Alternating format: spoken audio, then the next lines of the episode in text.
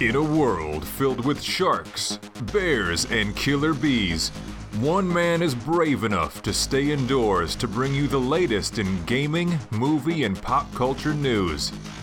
That man is Tom Awesome, and this is the Outside is Overrated podcast.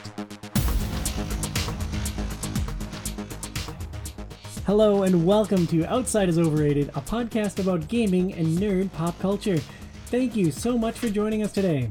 I'm your host, Tom Sidlachik, and we've got a great show for you today. We're breaking down Taika Waititi's seven feature length films. Joining me for the discussion today are the ever fancy Billy Perot.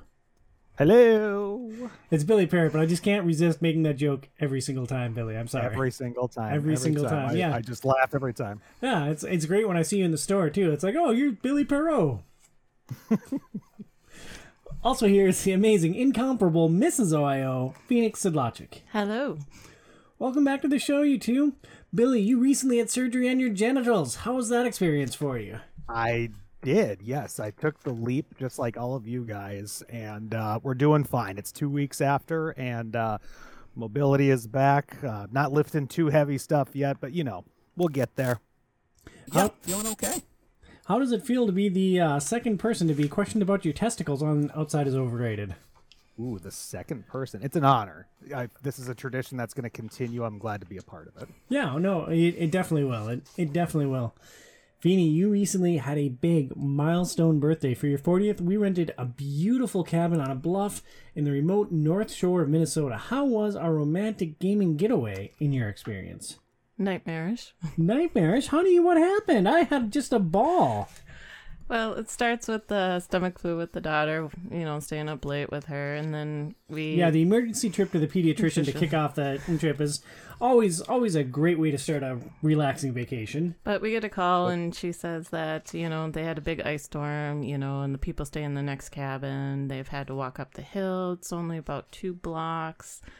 You know, just park by the dumpster. You can walk on the edge. I know you have a kid. It should be okay. She was kind of downplaying it. And she's like, Do you want to postpone or still do it? And we're like, Well, we're rugged. We can do this. So we get there and we're. It, it is the hill from hell. like, it, you picture the Vikings winning the Super Bowl, and hell has literally frozen over, and you have this hill that we're staying on. So we get there and we are looking for the dumpster. And we pass this truck and it says Iowa plates on it. I'm like, oh, looking at the road, it seemed way far longer than she said. But we saw a car parked at the top of the, this curve of the hill. So we're like, we'll keep going. So we kept going and we're driving just fine. We get around the car and we turn the corner and we're like, oh crap, we were supposed to park way down the hill, which was about a mile. And so we try to go a little bit further, and then all of a sudden we are going backwards down the ice because We, lost our forward momentum, Momentum. and we slid backwards off the road into a big rut in the ditch that the sand truck had made when the sand truck slid off this road. so we were stuck there. And Tom trekked back to see if he could get any of our luggage. Well, when we first got there, there was someone in the house, and we are trying to figure out what the was going on. Super creepy. Like we're in this remote cabin in the middle of the woods, and like we trudge up this icy hill with our daughters, and uh, we get to the cabin, and like there's no car parked outside, but there is a human being inside the cabin. So I call her. She says it's the cleaner, and it turns out it was a cleaner that was parked at the top of the hill. So and, but anyways, Tom can't open the back of the truck because we're up against a tree. So we call AAA. Turns out they can't get a truck to us, but this poor guy who worked out of the zone tried to help us. And Yeah, uh, Two Harbors Towing is the greatest company on planet Earth because he, AAA actually called him and said, "Don't come. We're not going to pay you to come," and he came to rescue us anyway. So, big Wow. shout out to Two Harbors Towing. So he came, and I. It's almost like nine o'clock at night. The girls should be going down to bed, and he says, "I can't tow you guys down. It's too icy. I can't do it." And so, The best he could do was charge us three hundred dollars to winch us about a foot so that we were at least out of the ditch and now parked perpendicular to the road. and then after that, um, we put the girls to bed, and Tom the next day, the hero that he is, he sanded the whole road. He was trekking up and down with snowshoes on the ice with bucket after bucket to sand the road to get us out. Yeah, getting in the car to drive down that icy death hill was one of the scariest things that I've done in recent memory. Like, I didn't think I was going to die. I wouldn't have done it if I thought it was likely that I was going to die, but, like, it's a big icy hill. Like, there was potential for catastrophe there. But the but you know, and then walking the girls down the hill to the car, and we're just like, we're done, we're going home. It's just like I don't know how she expected us to lug all our food, groceries, luggage a mile up a hill that was curvy and full of ice. I still don't understand. I mean, I couldn't, I literally couldn't make it from the car where the car got stuck to the cabin with any of our gear. Yeah. It was just nightmarish. I took a video of it just in case they uh, contested us asking for a refund. Yeah. So and and then when we got back, of course Daisy got the stomach flu, and so So we had two kids barfing within three days of each other, and uh, car went off the ditch. Technically a car accident. yeah. Had to cancel your romantic cabin getaway for your Yeah. birthday. So uh, how's forty treating you, honey? Uh, it's been rough so far, so we'll see. Hopefully, it'll pick up here soon. Yeah, well, uh, Two stars. Two stars. two stars for 40. Before we get started, we'd like to thank our sponsor, Premier Health. Check out their website at premierhealthmn.com. That's premierhealthmn.com. Please consider supporting the show at patreon.com slash OIO. That's patreon.com slash OIO. You can pledge as little as $2 a month to support the show. That helps us pay for all of the media that we consume for the show. We have a website that costs about $100 a year. There's a, there's a lot of expenses that go into producing a podcast about gaming and nerd pop culture. So if you enjoy the content, please support us at patreon.com slash OIO. You can also follow us on social. Email the show at overratedpod at gmail.com. You can follow me at Tom Sidlogic OIO on Twitter, Instagram, and TikTok. You can follow Phoenix at Phoenix Sidlogic OIO on Instagram, and you can follow the show at facebook.com slash outside is overrated. If you want to follow follow Billy, you can just go to his house, knock on the door, and uh, follow him to work one day. It's a good time. Hello. It's true. Yes, we can go have lunch with Tom and Phoenix since I work in Roseville. That would be awesome. We're going to start our discussion talking about coming of age movies. Each year, we take a director, watch his catalog of films, break down their style, and then rank their films. In the past, we've covered Guy Ritchie, Quentin Tarantino, Peter Jackson, and now Taika Waititi. Taika Waititi I'm gonna it. butcher it. I'm sorry. I, Got that one. I've You been got it. practicing this so much. I haven't practiced it, practiced any of the actors' names, so Chris Hemsworth better watch out. Sorry, I'm just laughing because Scott is probably already so pissed off how much we're gonna butcher and already have butchered. Is his he a name. huge fan or what? No, he just likes to give us. So yeah, Okay. it's it's gonna be. I think it all stemmed from. Oh God, where did it stem from? It was one of the episodes I think we did together, and I butchered it like absolutely horribly, and he just wouldn't stop relentlessly giving me for it. If you're a fan of those other directors, jump back in the OIO podcast feed and check out some of those other shows. For the purpose of this discussion, we are only breaking down Taika's feet. Oh, I did it already. Taika's. Taika? Taika. We're only breaking down Taika's feature films. Take that, Scott. Yeah, get a drink out, Scott, and just drink every time we do it wrong. Don't do it on a This would workday, be please. Be safe. fantastic, fantastic drinking game. No, we're gonna just do it wrong every point we can. yeah, hold on tight, everyone. By breaking down just Taika's feature films, this keeps the format consistent with the other directors we've discussed, but it is something of a disservice to Waititi. On a whim, at nearly 30 years old, Taika directed his first project, a short film titled Two Cars, One Night. It was nominated for an Oscar. Since then, he has compiled a total of 32 directing credits on IMDb, including seven feature films, a number of shorts, TV series, and commercials. So the Academy Award, the, I showed you the video where he was pretending to be asleep when they announced his name. He tried to get every single director from that short to be asleep when they announced the name, but no one would do it with him. He just did it himself, and you can go online and see the clip of him. And what a fascinating thing because like he's the new kid on the block. That is literally the first video project he has ever directed, and he gets nominated for an Oscar. Tries to talk everyone to pretending to be asleep. Like, Yeah, dude is a character. he is. Oh yes, absolutely. Coming into this show, I had only seen his Thor movies. Phoenix was in the same boat as me, and Billy, I know you had enjoyed Jojo Rabbit. Feeny, you were the mm-hmm. driving That's force. correct. Feeny, you're the driving force for this episode. What drew you to have us cover Taika Waititi? I was curious about his other films. I had seen the trailer for Jojo Rabbit and was very interested in it because of World War II, the subject. And then I also remember your sister talking about The Hunt for Wilder People. Yep, you got it. wilder people. And so I was just very intrigued with him as far as his films and also I guess why did Marvel choose him? Because of the way his films are or the titles and he doesn't have a lot of heavy films under his belt that I knew of until we watched it. So Yeah, an interesting choice to bring in while the MCU is so well established. Billy, what was your initial thought when we said that we wanted to tackle Taika this year? Yeah, I th- I thought that was really cool. I had I known his, I I swear I've only heard his name in probably the last decade, maybe even shorter than that. Um, Jojo Rabbit, I think we Michelle and I, my wife, uh, we were on probably HBO Max or Vudu, and we were just looking at trailers for movies, and we came across that one and watched it and thought it was fantastic, and so we played it.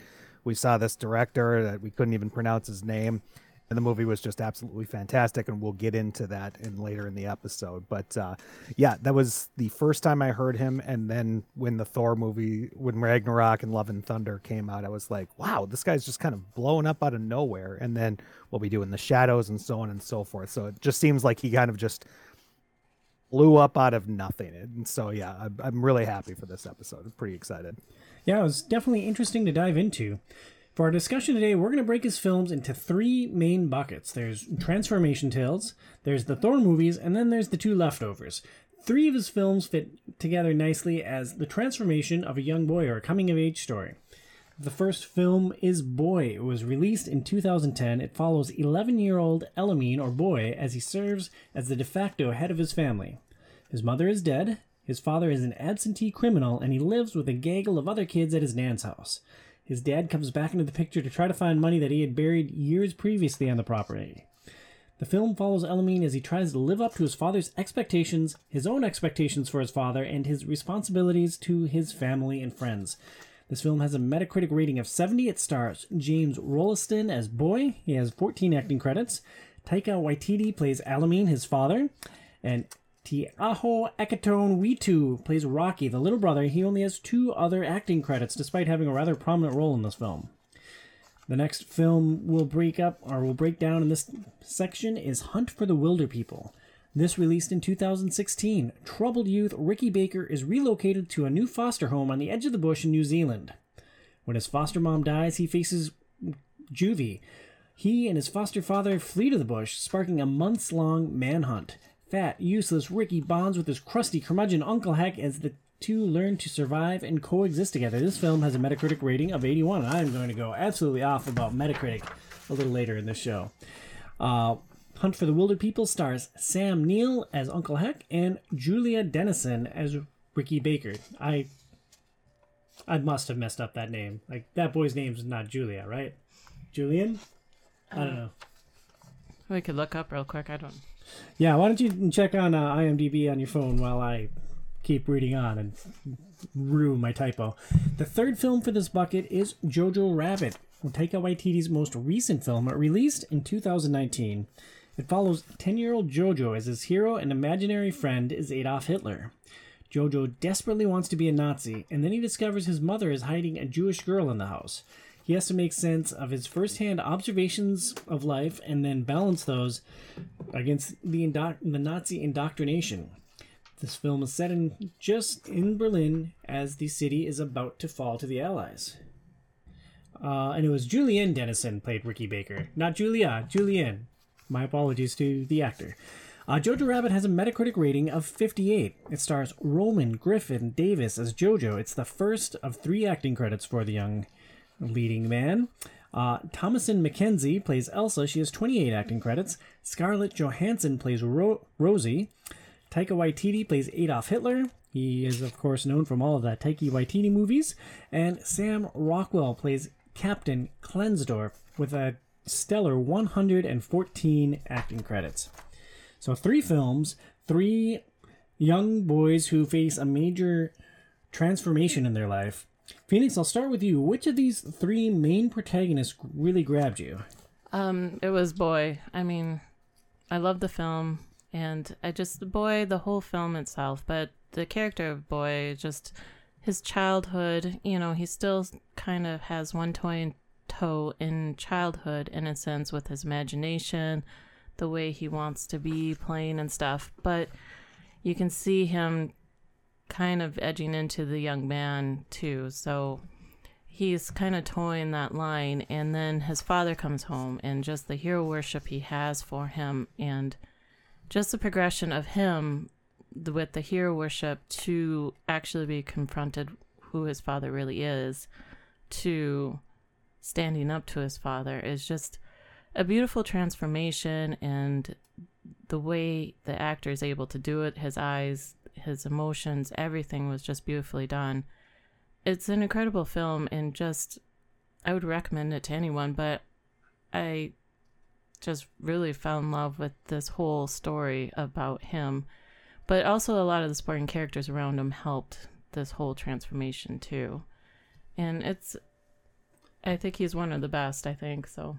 It's interesting that you mentioned the supporting characters around him. For me, Boy was all about Boy and his father, Alamein, uh, played by Taika Waititi. Everyone else I could basically leave in that film except for Rocky. Rocky hit me in the feels a couple of times with his creativity. Well, they're kind of like a painting in the background. You know, you have the two main characters up front of the painting, but in the background, to create the whole picture, you have to have these little pieces. His brother, you know, the story he tells his brother and why their mother died, you know, his imagination and, you know, his friends and his love interest. They all play a role in his way of thinking and trying to transform. And the weirdo, I mean, the guy he never talked to and called weirdo and he's the one that saved him from the river you know it's just everyone had a piece that touched him that helped you know create the story and this progression for him through the story That's a good point. Billy, what were your thoughts on Boy? I was really, really pleasantly surprised with this movie. I, I, I came in just completely blind, like you guys did, not even knowing that he created this film and directed. I, I, I was blown away. I really was. I mean, it hit you in the feels the entire time. It was funny. Um, the transformation for Boy, just what he goes through. I mean, you can see the struggles in the family dynamic in the very beginning, meeting his father, wanting to be like his father, and then seeing who he truly is, and then the redemption story at the end where he stands up to him, that slap in the face. Yes. You know, when he, oh my God, like what a powerful scene that was. And uh, I- I'll get into more of detail of Taika as a director later. And he can tug at the heartstrings and he can really, really, really do well at like capturing that on film. And so uh, the the kid who just who played boy, what a phenomenal actor. I mean, for such a young age, I mean, he really sold he sold it. He was great. So what a what a what a treat that movie was. It really was. It was what a great surprise. I think that one of the things that really stands out about Taika Waititi's directing is that he can take a no credit actor and really craft a fantastic and creative story around them. I think that's going to be a mm-hmm. consistent theme as we talk through a lot of these movies. Phoenix, I know that the mm-hmm. slap was a big moment for you too. What was it that stands out to you about that scene? This whole movie, boy is looking up to his father and desperately trying to fit in and like be the young gangster that he thinks his father wants him to be. Well, it's just interesting because you, I've seen films like this in ways, and you you want the kid to just stand up or do something to make the father listen or look at them or something, and and he actually does something because a lot of times films the kid doesn't per se, but he just when that slap came out of nowhere, I'm just like, holy, shit, he did it, he did it, he mm-hmm. you know confronted his father and slapped him to try to knock some sense into him. And I mean, it wasn't a wimpy slap either. it was two heavy, harding whacks that's like really hard. And it just caught you off guard because you didn't expect it from a film like this in ways.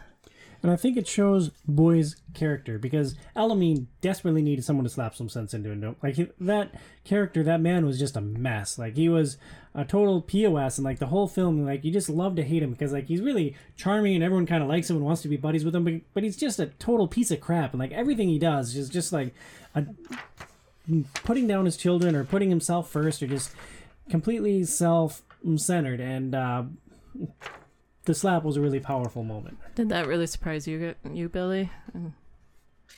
It did because I agree with you in the fact that like uh, movies that we've all watched beforehand, yeah, you you really do want the son or the child to get their, you know, their comeuppance when it comes to the parent that has treated them like absolute garbage. And yeah, it does happen. You know what I mean? Because usually it's like the father stops the the fist, or they try to rage out and they get stopped and put in their place. Unfor- not put in their place. That sounds mean. I'm sorry, but in the father's eyes put in their place you know um, and so to actually see it just happen and it takes you by such surprise too you know what i mean because you think he's just going to pull rocky back and be like don't touch my brother and then bam just that hit it really kind of just echoed through that scene so yeah yeah so I, I totally agree with that Phoenix, going back to the Clerks show for a minute, you loved Clerks and you talked about how it was a masterpiece and it was an artistic film because it showed a day in the life of this convenience store. I think Boy is very similar in that vein. Like it shows a slice of life in this uh, New Zealand village with extreme poverty and it shows like a very vivid picture of what this boy's life was like. Well, this film, it just has stuck with me. I've been thinking about it a lot, and when films stick with you and you keep thinking about it after the fact of watching it, it's just it make you know it was a great film because you keep thinking about mm-hmm. it. But it to me, it felt like a heavy duty piece of life, like an Arthur Miller play is. I mean, if you've ever seen an Arthur Miller play, it's about a life of a family, and there's something at the end that really gut wrenches you at the end, and also it's like um i wish i could remember the name of the movie with james dean where he is trying to give money to his father and his father won't accept it. And it's just beautifully acted by james dean. And it's just those type of films about family and struggles and fathers. And if it's really well done like he did with this film and it just it sticks with you and it just pulls at your heartstrings. And that's what this did. And i I think it is a wonderful film that people should see because I think it's probably one of his top films, and I just don't think a lot of people will see it because it is a New New Zealand storyline, a New Zealand based type story, you know, unless you really want to see all his films. But It's interesting. I think this film was phenomenally well done. I think Boy is just a terrific film, wonderfully shot, wonderfully acted, wonderfully put together. But I'll probably never watch it again, just because it doesn't have. Uh, it's a very interesting portrait of this boy's life, but like, I don't know. I want more of a ride for my entertainment. Like, I I see this section of life and it's very powerful, and now I want to uh, go watch the Batman. Well, I guess, yeah. I mean, my range of films, I guess that I was raised on is just, you know, it's just I have this wide range. Um, but it's a movie that I definitely maybe would see again because it just it's a fascinating film, and just to watch again to see if I catch anything that I missed the first time. But it's something I would watch again. I guess I would say so.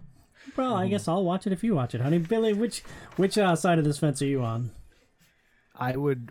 I, I'm going to recommend this movie to a lot of people. Um, if uh, Michelle didn't watch it with me, but I would watch it again with her.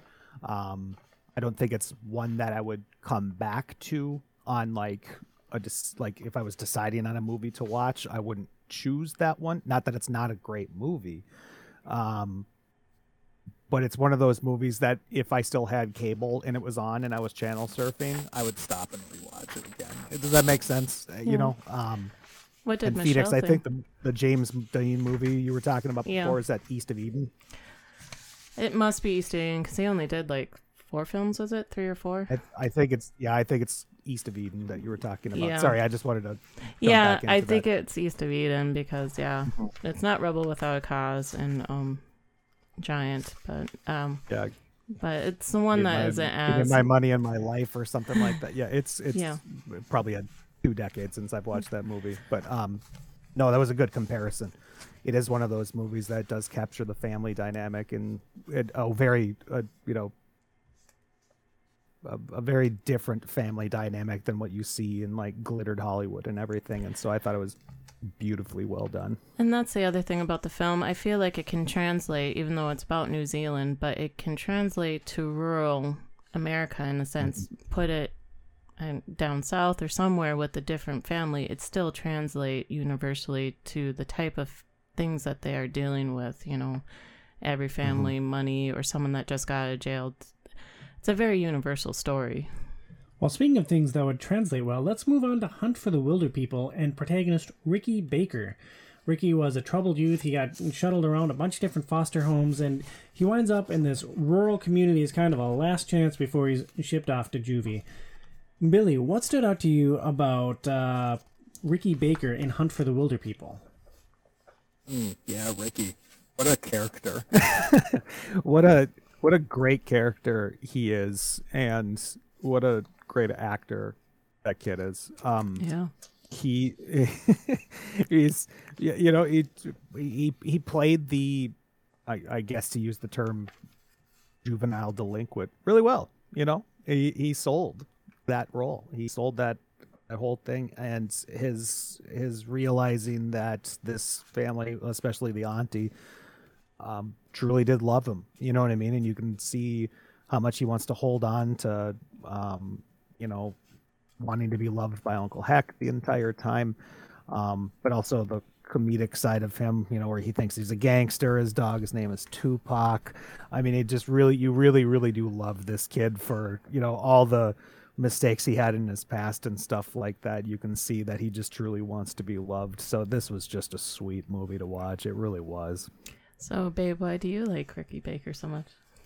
I like him because they play with our misconceptions. They set him up as a bad kid, like he's riding in the police car and the child protective services lady is talking down to him and like he gets out of the car he looks at the farm and he just gets back in the car like nope not gonna do it like he seems very stubborn he seems very headstrong he runs away the first night it's like okay i know what kind of kid this is like this is a little butthole and like you're just gonna hate him the whole film and it turns out that was you know, I had all those biases going in because like I have this picture in my head of what a juvenile delinquent is and what a what bad people they are, and this was just a sweet kid, and the system failed him, and it's like, oh my god.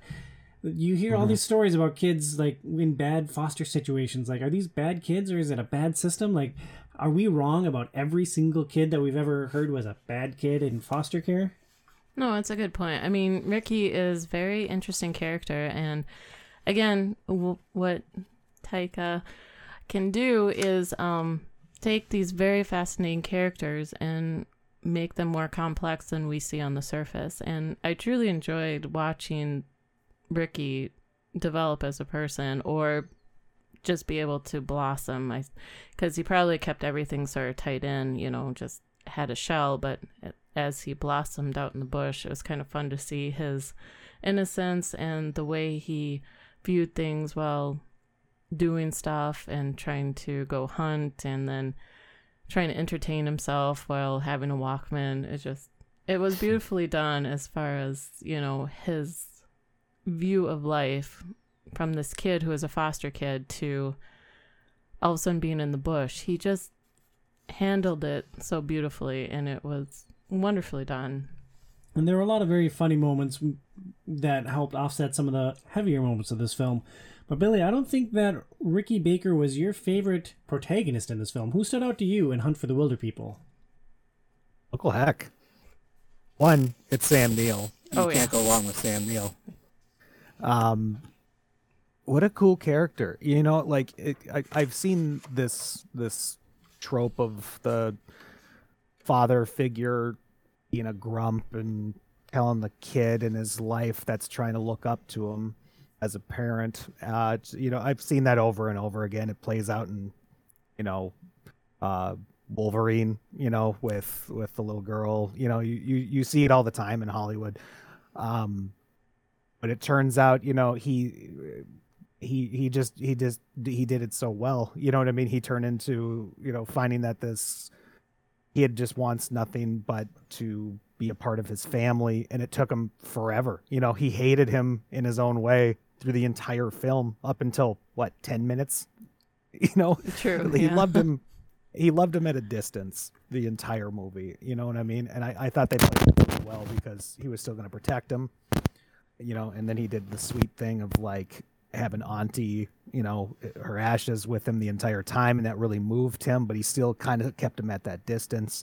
And sam neill's just a fantastic actor and you know, in anything that he does. Yeah. And this role was this role was just perfect for him. I thought he did great. And, you know, he's an Irish guy who's doing an Australian accent, so that was True. also that was also fun to listen to. You'd you'd catch the little Yeah. you know the little words here and there, and the Irish accent would come out. So that was that was a fun one. No, Sam yeah, Neill I, I, I have to give it up to him for sure as my favorite in this movie. Yeah, no, he was great. I just I love Sam Neill and anything he does is just fantastic and I have to agree on all the points. I mean, the character is well a great balance to Ricky and the way he wrote the two characters, it was fantastic to have this in yin and yang between the two of Ricky and the Uncle Heck, you know, kind of sort of trying to come together as a family, but they're still one's still trying to fight it, one's trying to get him to accept it, and it's just this fun little battle to watch between the two with their interactions, their conversations, but also surviving out in the bush together. It's uh-huh. just amazing to watch it all together come together. Well, like the grizzled old man who's supposed to be the one to survive in the bush breaks his foot and literally has to stay immobile for weeks. That's while true. The, the fat kid has to do everything to uh, help them survive, basically. And they come back to that with a hilarious joke later. I think it's my favorite joke in any of the Taika Waititi stuff. But there's this huge manhunt to find Uncle Heck and Ricky out in the bush, and they come across some hunters, and the hunters are asking Ricky if he's okay, if Uncle Heck did anything to him, and uh, there's just this hilarious miscommunication where Ricky's like, "Well, yeah, he made me do stuff," and like in Ricky's mind, he's explaining he had to like learn to hunt and like get the plants and build the shelter and like do all the survival things. But the way he articulated was like, "Yeah, he made me do stuff," and you know it was hard at first because my hands are so soft, but and it's just the joke kept going and going. I thought it was just hilarious. I really, really enjoyed Hunt for the Wilder People. I uh I have to give it up to another joke that they did in there, which was the Lord of the Rings reference when they were being chased. I don't recall that off the top of my head.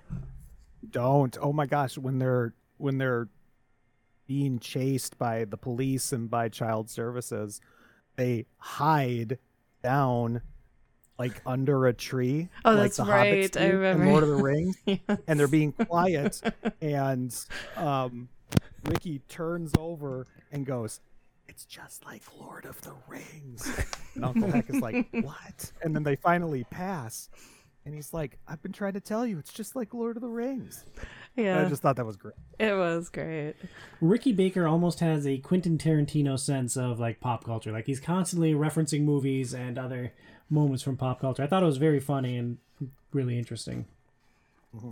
One more protagonist from these three films to discuss. From Jojo Rabbit, we have young Jojo. Billy, you had seen this film before. What did you think of uh, Roman Griffin Davis's portrayal of Jojo as his first major acting role, his first credited acting role? Yeah, I thought it was great. I mean, what a uh, what a fantastic kid to do this, and like he plays the uh, the fanatical, you know, youth Nazi almost too well. I thought it was True. great. Yeah, it's true. I I thought it was fascinating. I thought it was interesting to see him struggle with his own observations versus the indoctrination. Like, I know that Nazis did a lot of propaganda, but Phoenix, you're much more of a history buff than me. Like, how intense was it for these kids in Nazi Germany? Well, I just remember in history class, the teacher was talking about how they would, um, when they bring the lunch in, they would have the teacher say, "Who do we thank for the food?" And they're, no, not God. Who do we thank? And then they had to bow their heads and thank Adolf Hitler for their food. And so it started pretty much in elementary school all the way through, and that was one of their techniques for the kids was to ingrain it in the school and praying to Adolf Hitler for our bounty of food that we're about to eat. So One of the th- one thing that really stuck with me in this film is there's a scene with Jojo and his mother at the dinner table, and his mother's trying to explain in a very adult way that war is dumb, people are dying, and it's an unnecessary point of life. And Jojo's just spouting off all this Nazi uh, rubbish about how they're going to crush their enemies into dust, and it was just was interesting because like you're following the protagonist, you're supposed to be on the protagonist's side, right? And like in that moment, I realized, oh, this protagonist does not understand the world. So like this is kind of an unreliable narrator type situation. Like I want, I want everything to work out for Jojo, but he does not know how all these pieces fit together. He doesn't he doesn't understand what's actually happening in the world right now. Mm-hmm. Yeah, it's that whole nature versus nurture aspect, especially back in World War II. And I thought they did a really good job with that, with how absolutely zero like research Taika did in the role of Adolf. He did purposely made this movie by not buying any books that would support that or anything. He wanted this to be a farce and to make fun of Hitler, especially the character that he played. Um, the the sneaking around and the you know of of the uh, the uh, the the Jewish girl, you know, you know everything that he did in this film. He did really well because you know you believe Jojo is this fanatic and this is the life he is meant to live because he believes his father is off in Italy fighting fighting and he wants to be like his dad has no idea what his mom is up to. And so yeah it's that nature versus nurture thing because you know he he believes you know, he hears it every single day you know and phoenix is right. That's what they taught those kids you know you were just ingrained in their heads every single day and so you just kind of go oh okay well everybody else is doing it and this is exactly what i'm supposed to believe. So that for for a farce of a movie it, a farce of a movie you know what i mean? Like the for what they did with this movie they scarily did the fascism very well.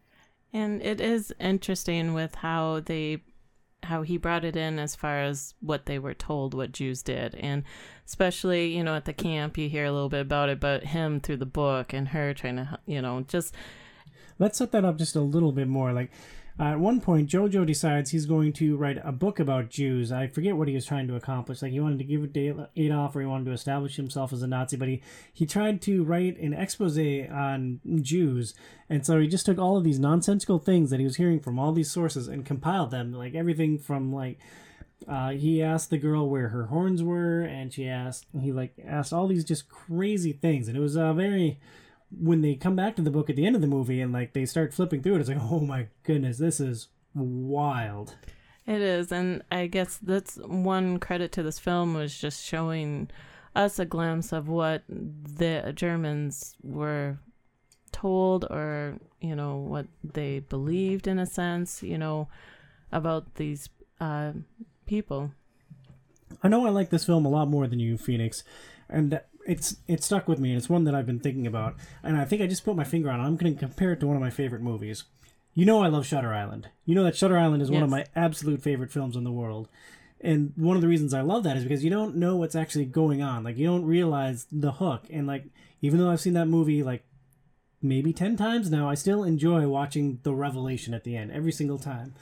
Uh, with Shutter Island, you know, there's a big dramatic reveal when suddenly everything is switched. With Jojo Rabbit, like I realized towards the end of the film that like I didn't realize everything that was going on, and it had that same kind of revelation to me when like Jojo finally realized that Nazis are bad. It's like it, it was just very interesting for me to try to put myself in that kid's uh, position and be like, okay, how did my brain work at 10, 10 years old? How did I process that information? Like, I don't know. I thought this film was the most thought provoking out of Taika Waititi's films for me.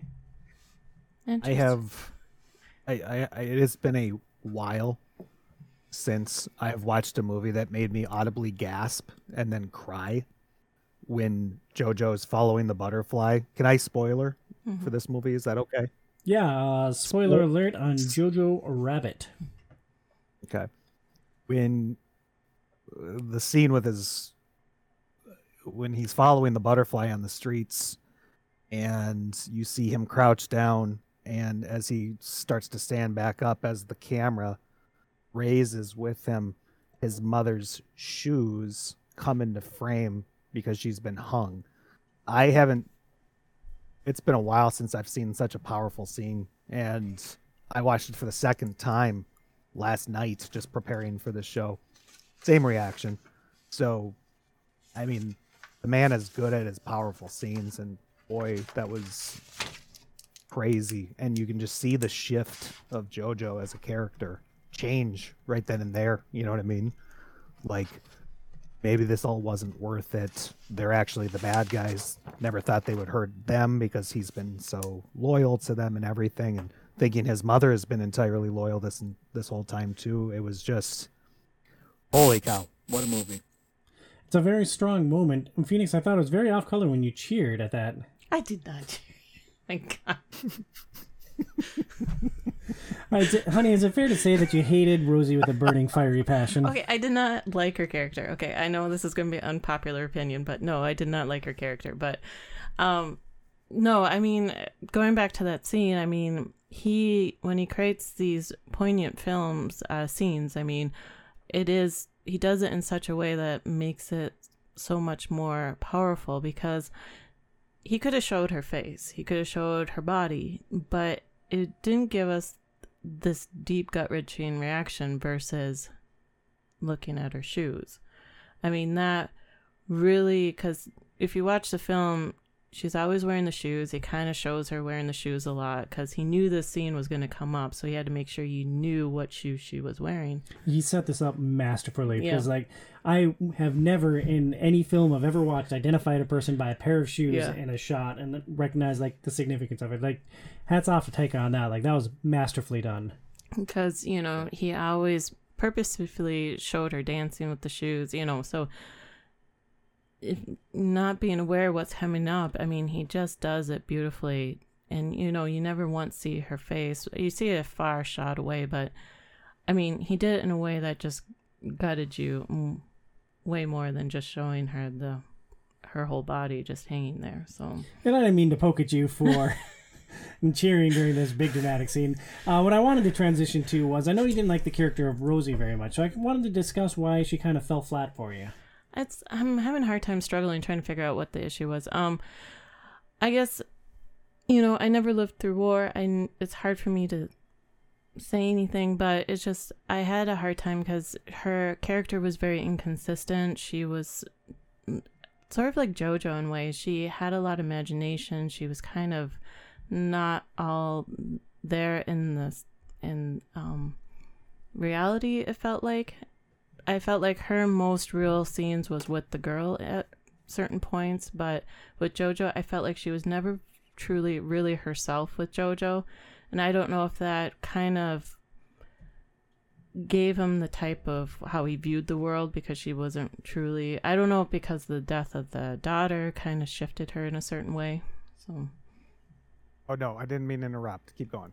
I'll, I'll speak after. Yeah, no, I just I just, you know, the whole film I can see the progression of the boy and I can see him turning a little bit here and there, but I guess I didn't see the turn as strongly in some of his other films versus um Boy or um I'm trying to think of another one, but he does shift where he d- believes they're doing wrong when he confronts um uh, his imaginary friend Adolf Hitler, but it's just I guess it was a little harder. It wasn't as strong as say Boy was, where you saw it clearly. You know, he was very lost and sad when his mom died, but he got caught up and lost and was scared during the whole raid. He didn't, you know, run immediately back to the house to try to, you know, lock down the house and protect the girl, you know. So I felt like he was a little more selfish than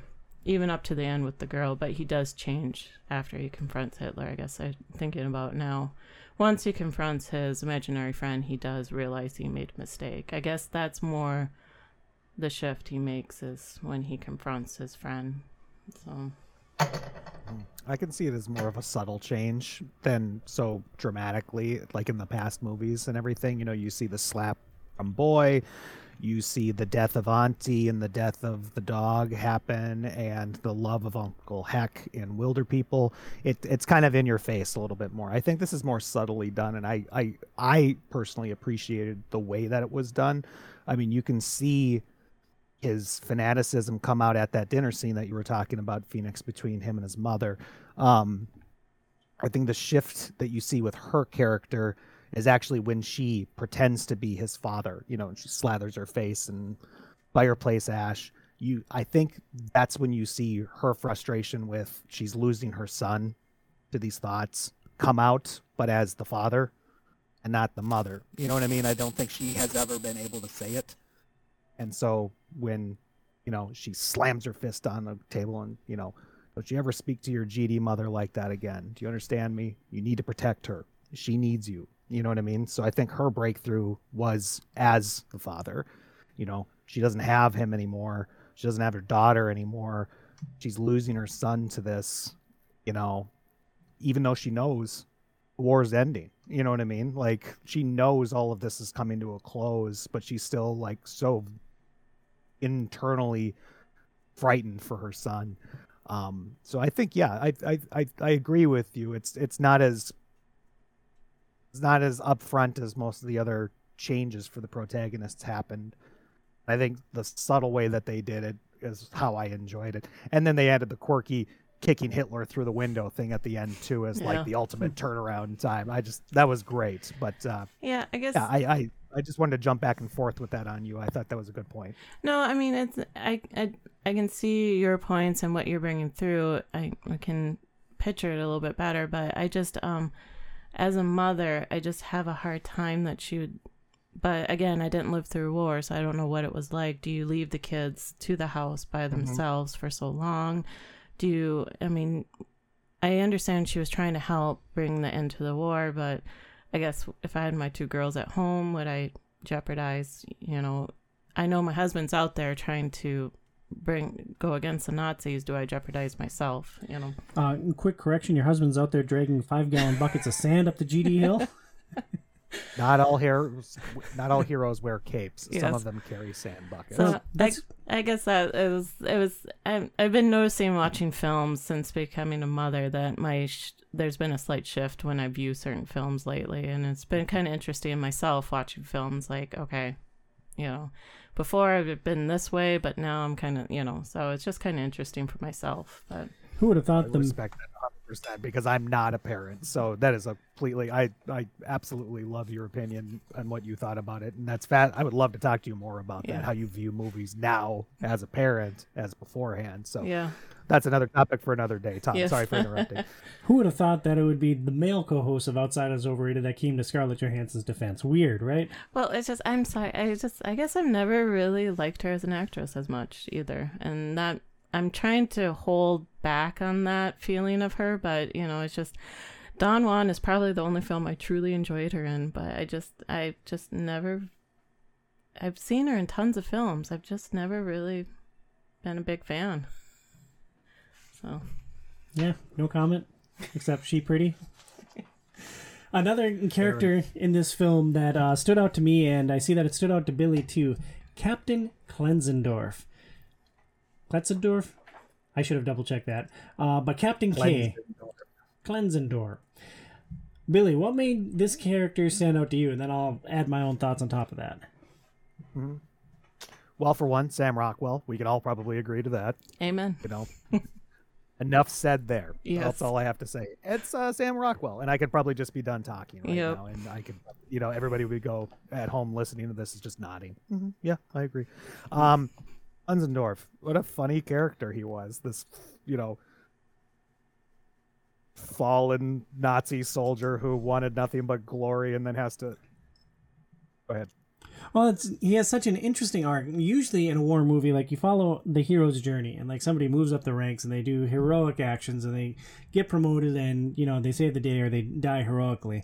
Klenzendorf is on the opposite trajectory. He uh he's been demoted because he lost his eye in an attack, and he gives like a sarcastic remark that it was a totally preventable enemy like assault that he apparently he was blamed for like not preparing for this attack and so he winds up teaching camp with these young boys and then he gets demoted again because one of those boys grabs a grenade and practically blows himself up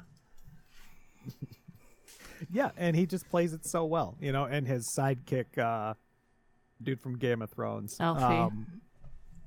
hilarious. You know what I mean? They're just, just both their dynamics is so good. So you know, you see him in a onesie in a swimming pool teaching Nazi children or Nazi children soldiers to not drown with their backpacks and gear on while he's carrying on a conversation, and they're just splashing away in the water. Hilarious.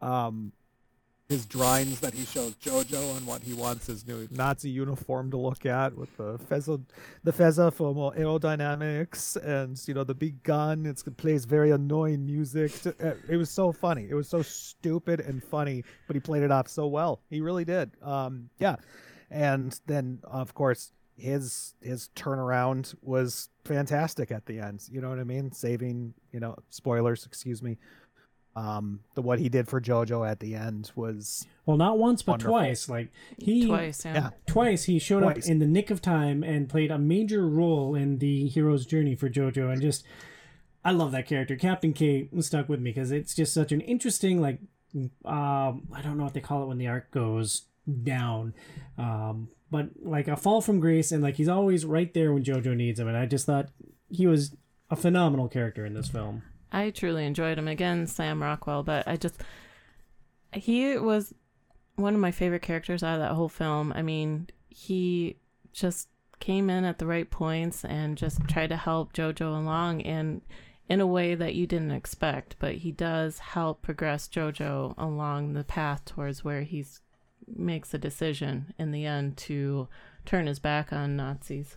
and he's got a lot of nuance. Like he is fighting until the very end for the nazi army but like he shows like through his dialogues with jojo like you get the sense that he knows that this war is ending. He sees the writing on the wall. He knows where things are heading and he knows exactly where he's going to end up in all of it. And like he's almost resigned to his fate. And i think that's so interesting. And even with knowing his destiny like he still the actions that he took along the way were just fascinating to me. And like he showed that there were probably good people amongst the Nazi ranks. Like we think about the fanaticism and we think about the genocide, and we think about all the horrible people that so many people did. There were probably some good eggs in there too, and like that that's one of the things that made this such a thought-provoking film for me. Mm-hmm. And I, I Absolutely. mean, yeah, a Captain K, just the way he comes in and saves the day twice, you know, with getting the agreeing that the birthday was correct when she said it, when it was actually wrong, knowing that he just put his life on the line for this kid. I just would like to know what the relationship is between Rosie and him. Why, what, that's a little bit more depth I would have liked from the film was the relationship between those two characters. We should note that this film was based on a book. There's, I would guess, there has to be more to that relationship in the book. Like there has to be more history. You're right, because the way they interact and play off of each other, there has to be more there that we just don't know about. Yeah. I actually watched an interview with Taika Waititi yesterday, and he was given a book to go off of to make this movie, and he thought it was too dark, and so he actually didn't really go off of this book at all. It's interesting because I heard that too. Um, I'll, I could send you the link to the YouTube interview with Taika, but he he thought the no, so he he completely made this movie on his own Yeah, it's just, based loosely off of this book. But yeah, the, the the book that he and I forgot to write it down for this, and I apologize. Um, yeah, he he thought the book and his mother gave it to him and said you should do a movie on this, and he's like, this whole thing is so depressing. I can't do that. Before we get into our final thoughts and takeaways on the transforma- transformative films, Billy, I know you wanted to talk about Taika Waititi's portrayal of Adolf Hitler in Jojo Rabbit. Mm-hmm. Mm-hmm. Um, in the same interview that I was just discussing, he said, uh, and this is what I loved about what I love about him, is he he wanted all the focus to go on to Jojo, um, the character, and he thought that bringing in like an A-lister celebrity to play Hitler would take away from the narrative. It would take away from his character because Jojo is the protagonist, and so he's so the and so the writers were like, "You do it," and he's like, "What?" You know, and so it, it that's when he was discussing beforehand that he he completely made this character unlikable and like this just idiot Adolf Hitler because he wanted him to be so bad and such an idiot and goofball and he wanted to treat him like Fred from D- Drop Dead Fred, you know? If you remember that movie, shout out my wife will love this little reference because that's one of her favorite movies. Uh, he based it off of like Beetlejuice and Drop Dead Fred, like that buddy sidekick who's stupid, like gets you into all sorts of trouble. So his his the way he does it is so great and if you get a chance to um watch some of the scenes between him and Jojo in the movie, just YouTube a couple of them when he's describing when he goes off in the Hitler voice, you know, when he's giving speeches, when he's telling Jojo that he needs to get he's like, No, you need to stop being brainwashed by that Jew and you need to get back with mother Germany or with father Germany and blah blah blah and he's like and you need to do this and he's screaming at him controlling him basically. And he goes yes mein führer you know what i mean? Just like just subtle little things that they do in that just are just absolutely great. So for what he did not wanting to originally play hitler great job taika. Great job. I agree, and I think if anyone wants to just get a sample of it, is just watch the opening of the film with um, him trying to rub up uh, Jojo with "Hi Hitler." I think that's a great opening to the film. It's one of the best openings, and he's just if you just want to just a taste of it, I think just watch the opening. Very true. Overall thoughts and takeaways from these three films uh, that are largely about the transformation of a young boy. We discussed Boy, Hunt for the Wilder People, and Jojo Rabbit. Billy, what sticks with you from these three films specifically? i mean alive um seen jojo rabbit already it was a wonderful second watch through because I could pay attention to a little bit more of the subtleties and some of the speeches and characters and that and whatnot, and it was still absolutely enjoyable. But it really, like seeing his other two movies that I never had heard of before. What a joy! I mean, he's he's he's really really good at writing and directing movies, and I I was just absolutely blown away because you see sometimes the older independent movies when directors and writers are on their way up and stuff, you know, or they're, they're starting in the beginning, excuse me, of their careers. You know, there's hits and misses and stuff like that. And, you know, we'll talk about it later. Eagle versus uh, Shark was a hit or miss for me.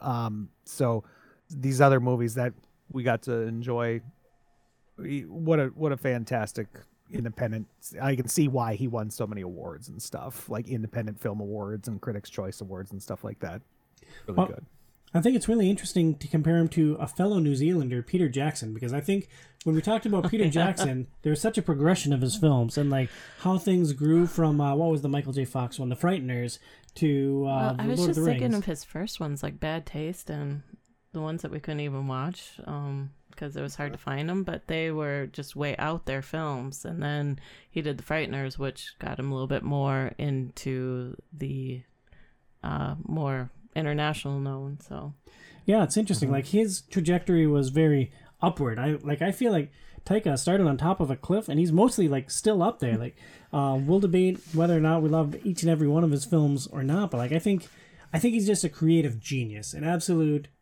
genius as a writer, as a director, as an actor. I think he must be considered as one of the most phenomenally talented people on the planet. Like, it, and like this wasn't even what he set out to do in his career. He was a painter for crying out loud, and he just like, oh, well, I'll try to make a film, and oh, okay, I guess I'm all right at this.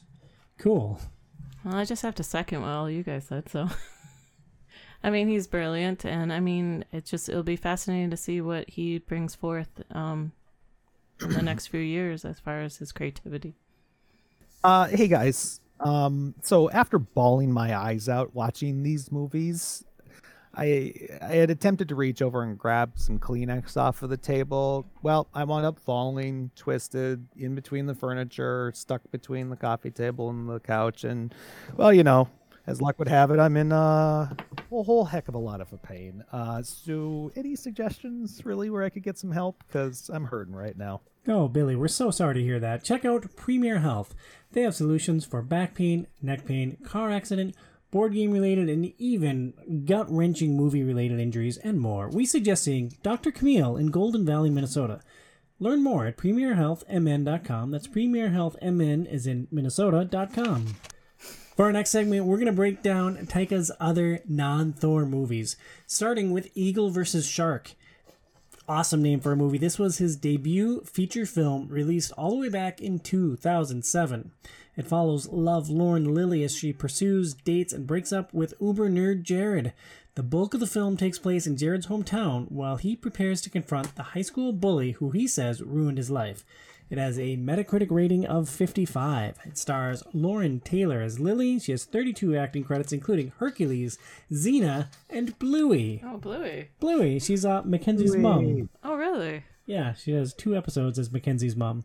Also starring Jermaine Clement, who is Jared. He has 69 acting credits, including Flight of the Conchords and uh, What We Do in the Shadows. The next film we'll discuss in this section is What We Do in the Shadows, released in 2014. It is a mockumentary that follows four vampires sharing a flat and trying to adjust to modern life leading up to a big undead masquerade. It has a Metacritic rating of 76. How do you think that's going to compare to Thor Love and Thunder? Uh, I don't know. We'll see. What We Do in the Shadows stars Jermaine Clement as Vladislav, Taika Waititi once again as Viago, Jonny Brugh as Deacon, he has 35 acting credits, Ben Fransham as Peter, he has 38 acting credits, Cori Gonzalez-Macuer as Nick, he has 22 acting credits, Stu Rutherford as Stu, he has 3 acting credits. So these are two wildly different films, a love story and a vampire mockumentary. Feeny, I'll start with you. Which one of these films were you more into? Uh, Eagle versus Shark. Why is it that Eagle versus Shark grabbed you? And like, is that because you hated uh, What We Do in the Shadows with a burning, fiery passion, or did you love Eagle versus Shark as much as you loved the masterpiece that is Clerks? well, Eagle versus Shark. If we didn't have to watch it, I would have turned it off a, long time ago. But um, you know, I'm glad we stuck through it because it does become a gem towards the end of the film. But you know, the character Jared, you really, really hate him. Well, I did. I really hated him. He was driving me crazy. I just it's like, what was going to be the upside of this film? And it does surprise you in the end. It just really does.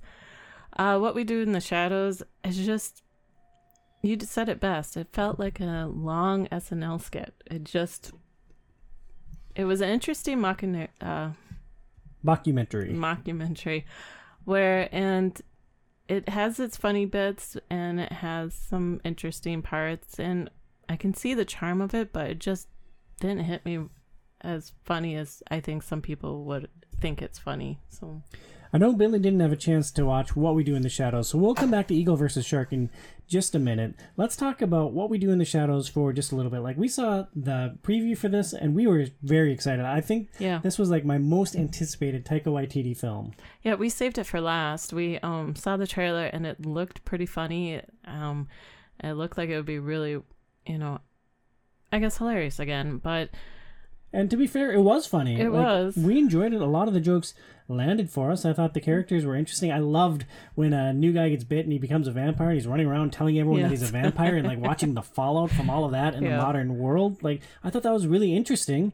Uh, but I think uh, maybe to answer my own question, I think why this one fell short is so many of Taika Waititi's films have like gut wrenching moments and they have like real loss and they deal with real emotion and they couch it with a lot of funny and creative moments that don't make them feel overly heavy and depressing. But I think what we do in the shadows suffered from not having a serious bit to it. Well, I think the thing is, it just shows that I this what we do in the shadows is not just him. It's a co-directed, co-written uh, production, and um, and I feel like it's more in tune with um, probably all the stand-up comedian uh, shows that he did in college because I think it was the, called the Humor Humor Beast. Uh, they were a group of people that went around and did comedy shows, and the guy who played Jared, um, Jeremiah, I think is his name, Jermaine Clement, Jermaine was part of that group. So I think it's a nod to what they probably did in college with a lot of their comedic stuff. And I think it's more in tune with what um, Jermaine does with Flying of the Conchords, too, with his type of humor. So you hated Jermaine Clement's character in Eagle versus Shark. You disliked the film that he co-directed with Taika Waititi. Otherwise, Bring Down, who we think is a stellar writer and director. Uh, if the Earth was lava, and the only way to get like a solid bit for our family to keep like our house and like our car on was to watch Jermaine Clement 20 hours a day every day for the rest of your life. Do you think you could do it, honey? Uh yes, I'll grin it and bear it.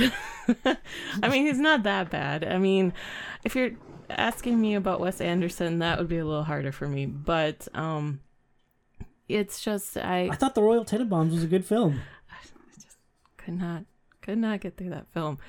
Um, it's just it's it's good. I mean, I could see why it became a TV show. I can see why they're making a new film about the wolves, the werewolves, and stuff. I can see the charm of it, and I can see uh, why people like it. And it's goofy, and it's you know funny, and it's just a interesting. If you want a film on in the background while you're maybe doing Legos or puzzles, And having a drink. you, that's a good movie to have in the background because you don't really have to pay attention to it too hard. Yeah, it it's funny. What we do in the shadows is a funny vampire thing that exists. Yeah. Uh, I think it pales in comparison to a lot of Taika, Wai- Taika Waititi's other works, Yes. including Eagle vs. Shark, his debut film. And thinking of this as like the first feature film that he did. Uh, Billy, I love this film. What stood out to you about Eagle vs. Shark, and where do you come in on it? Did you like it? Did you love it? Did you hate it with the burning fiery passion? Uh, I'm- solid in the middle, and I'll explain why. Um, I, I thought this was the New Zealand Napoleon Dynamite. I That got that. sense. I got that a lot, but Napoleon Dynamite focuses solely on Napoleon. Napoleon is the main character in that, and you see his arc and how he grows. And in this film, the Napoleon character, Jermaine Clements Jared, he's really he's the antagonist in the film, which is weird in a love story, and he's one of the two like central characters. Uh, so I like I, I totally got the Napoleon Dynamite vibes, and I I saw the similarities between that character and Jared. But I I in thinking about the relationships between those two films, I just thought it was interesting that Napoleon Dynamite is more of a hero or a protagonist, and uh, Jared is an antagonist. Sorry, I completely derailed you to make my point. No, that's completely fine, and I agree with you. Um, just the that type of humor doesn't hit me in all the right places, and that's just my personal opinion. Napoleon Dynamite was the same for me. It was kind of a middle of the road movie, and I watched it maybe twice, and I'm like, don't need to see it again because I, I gave it another shot. I always will. I thought it was a revelation, and I love it. It's in the middle of You- the road for me too.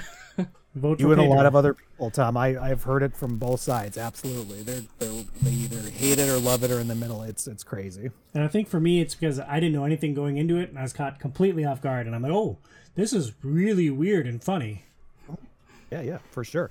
Um, so that's kind of how Eagle versus Shark hit me. It was that dopey kind of humor, and not in a bad way, dopey, but you know that like um, self-deprecating humor throughout the entire thing. You know, you feel uncomfortable watching what some of the characters are doing to themselves or saying or whatever.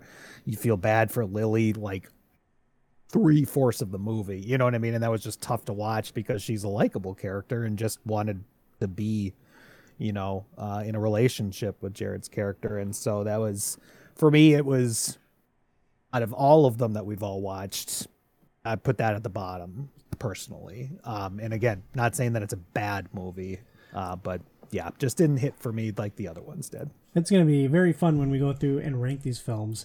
Uh, Lily is a character that we all flagged as someone that stood out to us. For me, it was uh, her unflagging positive attitude and her loyalty, and really what she, how she pursued the relationship at the end of the film that stood out for me. Phoenix, what was it about Lily that stood out to you, and what relationship really showed her personality for you?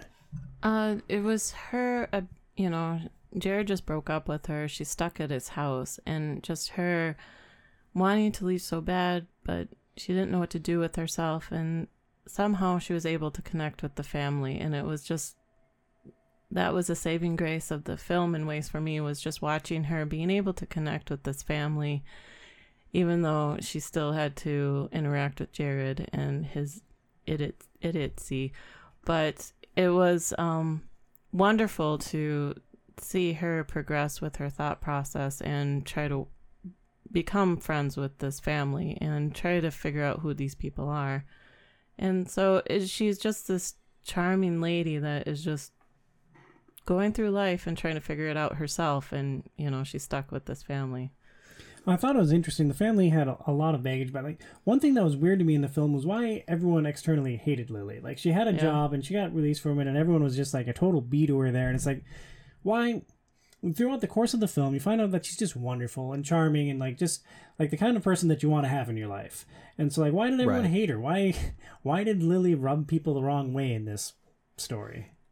It never made sense to me either. I thought that was a part that could have been completely written out of this entire movie. I mean, up from getting fired to finding all of her, you know, all of the pieces of paper had her name in it. I, yeah, that that just didn't do it for me. I don't know why they put that in there. I guess maybe to show her growth, to see her overcoming, but I don't know. It feels very forced to a very forced way to have her start at the bottom and follow the hero's journey. Mm-hmm. And Phoenix, there was a relationship that Lily had that you really enjoyed. I did enjoy Lily and the brother together, just their little scenes together. Their just little games they had and their interactions. And I guess one scene that was funny or just caught me off guard is when Jared is explaining he has to go back to his hometown to beat out of this old high school bully. And Language, honey. and um and he, she's like well my brother has a car well do you think he can use it? And then they turn and look and the brother's been sitting there the whole time like uh, sure.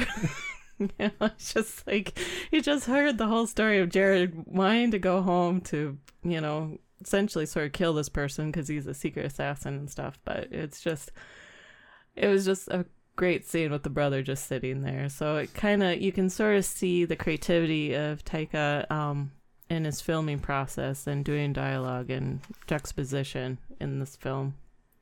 And we'll go back to Jared for a moment. Billy, what was your favorite moment with Jared? I have a feeling I know what it's going to be, but there's a very climactic scene where he confronts the uh, confronts his childhood bully. Yeah, exactly. And you and I can, and we can all probably ping pong off of this one because it's it's it is it is a great scene where he confronts his bully for the first time and realizes, you know, he sees him for the first time in eight plus years or whatever it was, and he's in a wheelchair, and he's pissed off that he's in a wheelchair. And then when it looks like they're gonna shake hands after the apology from the bully, he just starts beating the crap out of him with nunchucks, and then still winds up getting his butt kicked. It was just that scene was very funny. I guess it shows again um Taika's ability to um catch you off guard like with the shoes and in Jojo and the slap. It's just even though this film doesn't have that big poignant, but him just starting to you just don't expect it and all of a sudden he's doing it's like did he really go there? Yeah. yeah. and then he loses the fight. It it was it was pretty remarkable. Uh, one of my favorite moments from the film was uh, Lily just following Jared at the end. Like there's a revolution when Jared realizes that he's just he's a he's a loser and like he's trying to come with come to terms with it and he's marching all over his hometown and revisiting all these sites and Lily just refuses to leave him alone. She's just she's not really saying much. She's just with him and she's just providing support and it just like oh yeah we all need that sometime. And It's really interesting to see it portrayed this way in a film. I liked how Lily was explaining that Jared is a special kid to her, his father. I thought that scene was really poignant when he's mourning the other son's death and how wonderful he was and her just kind of explaining like well you know what? He's kind of wonderful in his own way. You know what i mean? He'll never be yours you know your firstborn or your favorite but you know he's he's pretty great too and gets him to come around you know what i mean? Even though it was to a fight that he lost he still came. So it was nice to see that. That was a really sweet moment there and that's I, lily's character is by far my favorite in that entire movie and i thought that was a really a really nice scene. I, I agree. I mean, it's just fun to watch her develop into a person of her own from the meek little mouse at the restaurant to this um, person that is able to. Drive change in this family. Yes. that is a good way to put it. Yeah, Eagle versus Shark. It's very grating and abrasive and awkward through the first half, and it's like this is going to be a rough ride, but it it has a tremendous payoff at the end. So if you're at all interested in the film, and if you turn it on, make sure you watch it to the end, because like it, I could have seen us giving up on this film if it weren't for this podcast. Any thoughts and takeaways on the two non-Thor movies that we're discussing, Eagle versus Rabbit, and What We Do in the Shadows? Uh, I don't think so. Big one. I just wanted to say that. Uh, I apologize, Tom. I just wanted to say that Michelle and I watched the very first episode of What We Do in the Shadows right before coming on to this podcast, and I think we're going to be she was laughing, I was laughing, so I think we're gonna give it a we'll give it a good go. How many episodes did you guys wind up going through? Well, actually, there's the movie, and then there's the TV show, and so. Oh, I thought I didn't know there was a movie. We've been Yeah. watching the TV show. Yeah, we haven't watched the TV show. Yeah, the TV show I think was the AMC decided they wanted to do a TV show after the movie came out. So yeah, the movie is first, and then yeah, we haven't seen the TV show. So I wonder if it's a little bit better than the movie was. Oh. So Okay, can I can I at least suggest watching the first episode because Michelle and I were laughing out loud Okay. during that, and the TV show was really it's in four se- it's got four seasons, so it's, Yeah, it no, had to be it's- doing. it's you know? well received, and they're gonna he's gonna make a movie about the werewolves now. So it's just so it'll be I was I was I was unaware it was a movie. Yeah. I'm sorry, I thought we were referring to the TV show when you had it on the show notes. I didn't watch that either, but I thought we were talking about the TV show, so that's why I watched Oh, the first episode coming here. So, um, well, there we go. We've got some new show notes to put in there. So, uh, TV show so far so good. I am so glad you didn't watch all four seasons to prepare for this. that that would have been hard. Uh, m- my thought from these two films and from the six films that we've discussed so far, the five films we've discussed so far, is Taika Waititi is a creative genius, and like I said it on the last segment, like his writing, his directing, his acting, he's just he's a phenomenally talented person. and I really enjoyed going through these films. Before we get into the Thor movies, we're gonna do Tom Awesome's top five. It's time now for.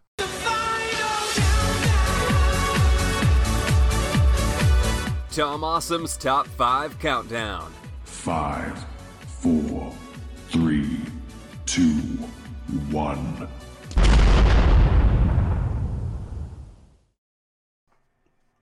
For our top five today, I'm going to rank my five favorite characters from Taika Waititi films. Like I, I debated whether I should just do Taika characters or if uh, ultimately I didn't because, well, Feeney knows why. And let's get into our list. Number five, Ricky Baker from Hunt for the Wilderpeople. He is the main protagonist. I thought uh, Taika did a phenomenal job of subverting our expectations for this character. We talked about it in the first segment, and he was just really interesting and I just loved the whole ride of the film. Like from beginning to end, I thought Hunt for the Wilderpeople was just a delight. Number four, Alamein from Boy. It is a Taika Waititi character. This is the POS father that comes back into the picture and is manipulating his children to try to dig up his buried treasure and uh, serve his gang and just uh, it's not a character that you like, but it's a character that you can love to hate. He was just he was he was a bad dude. And I just want to say, um, with all the characters that he plays in films, they're more of a comedic role um, in ways. I mean, Adolf Hitler, he kind of played him a certain way, but I think he masterfully played this character. I mean, you are conflicted about this character, and I think he did a beautiful job as an actor playing this role of this father. He was a charismatic villain. He Yeah. he was very easy to like. He was quick with a joke. He was good looking. People wanted to be around him, but at his core, he was just a piece of crap, and he was dragging down the lives of literally everyone around him. And I thought he was just a fantastic person to love to hate. Number three, Lily from Eagle vs. Shark. I was so pr- surprised by how much I liked this film, and this character is the primary reason why. She was just uh, an uplifting protagonist, uh, beacon of positivity. She supported the main character when he's at his lowest, or the other main character when he's at his lowest. Uh, she was a loyal companion. She was basically Samwise Gamgee of Eagle vs. Shark. what? Side note, did you hear that they're going to redo the films? Yeah, I did. That's wild. I suppose there's a lot more money to be made out there, so why not? Uh, that is the LOTR films are being remade.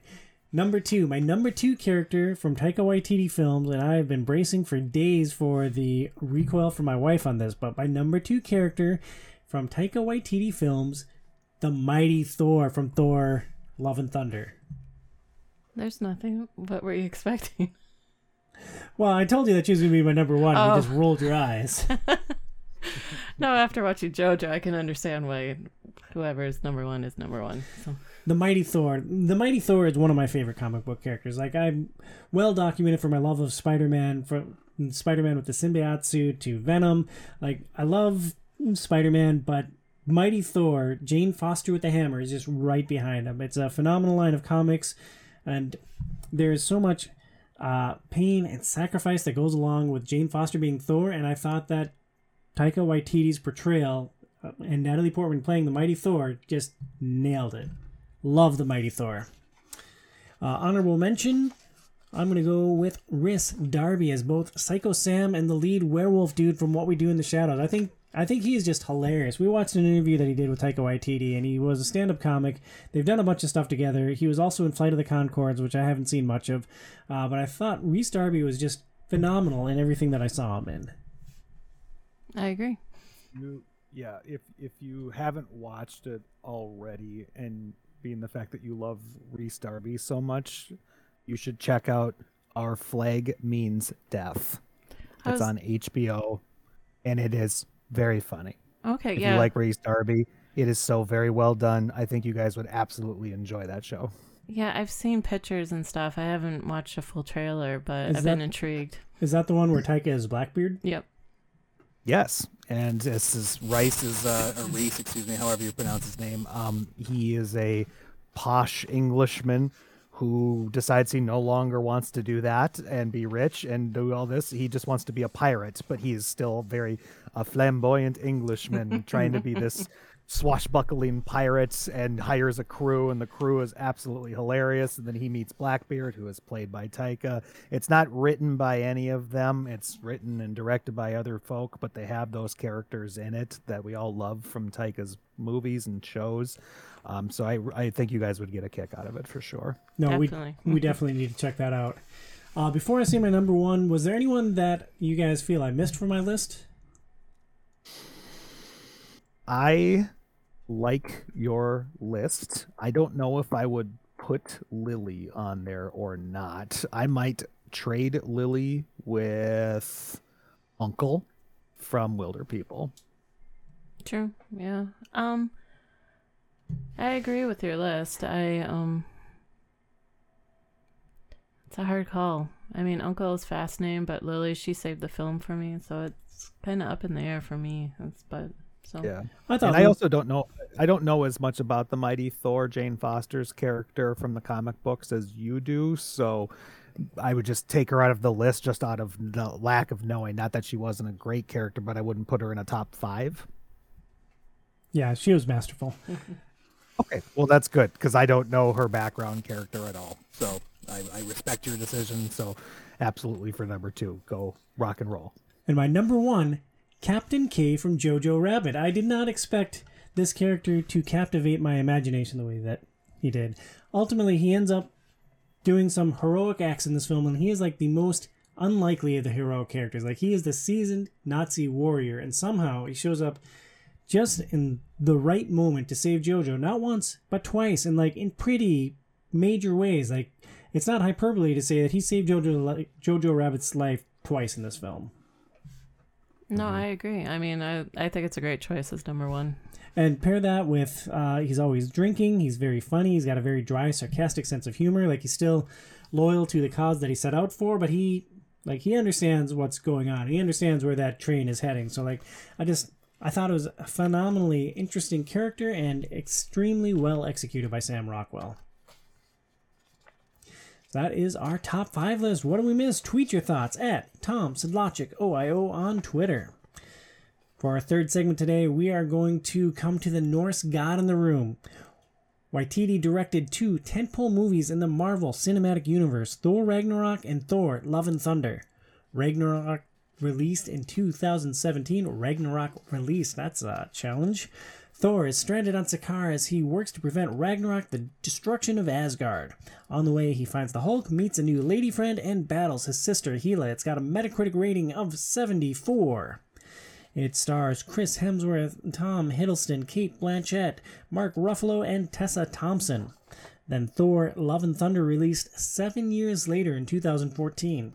Thor is lost and directionless. The children of Asgard are stolen. Someone is butchering the gods. Jane Foster is back and she holds the hammer.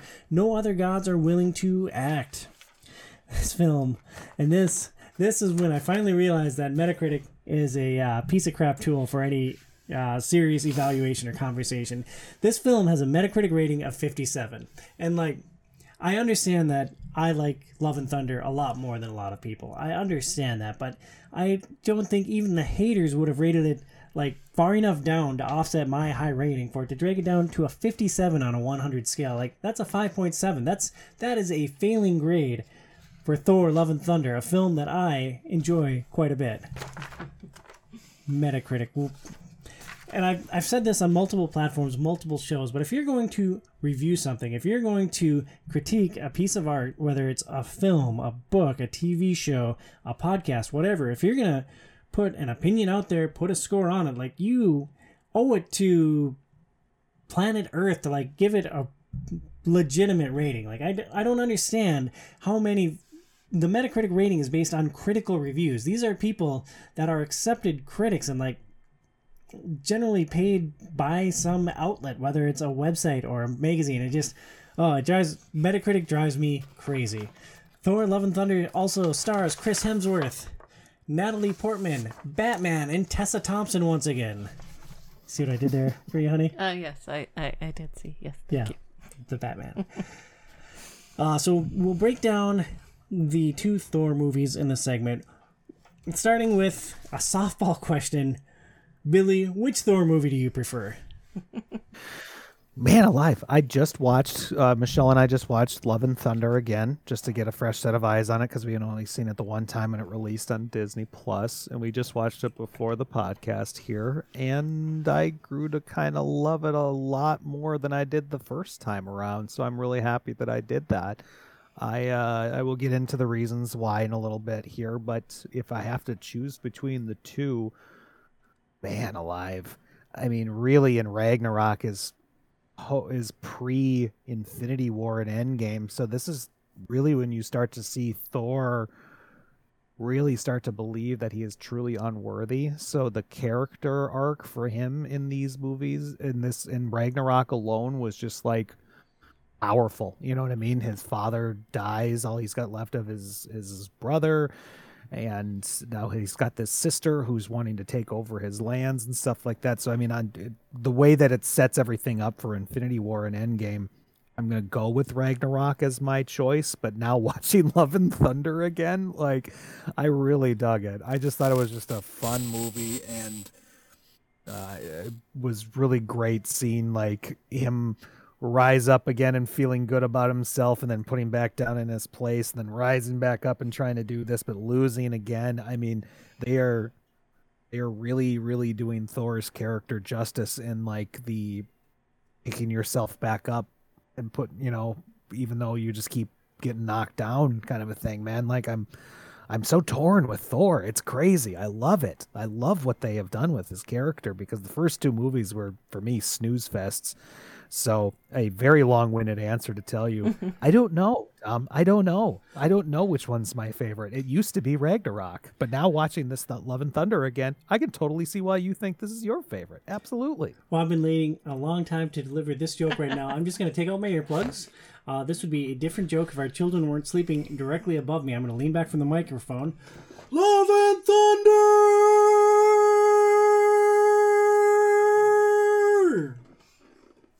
Feeny said, "Don't wake the children." Please don't wake the children. Don't wake the children. God, don't wake the children. Somebody please think of the children. Phoenix, where do you check in? Oh, I mean, re- I did not like Ragnarok the first time I watched it. Watching it the second time, I did enjoy it a lot more. Um, watching Love and Thunder, I truly enjoyed it in the theater, and it was good watching it a second time. I can have, you know, I really enjoyed what Thor was like in Ragnarok. Um, well, if I can put words in your mouth here, we both watched Ragnarok and we thought it was like a three. We watched Love and Thunder in the theater and we thought it was like a nine.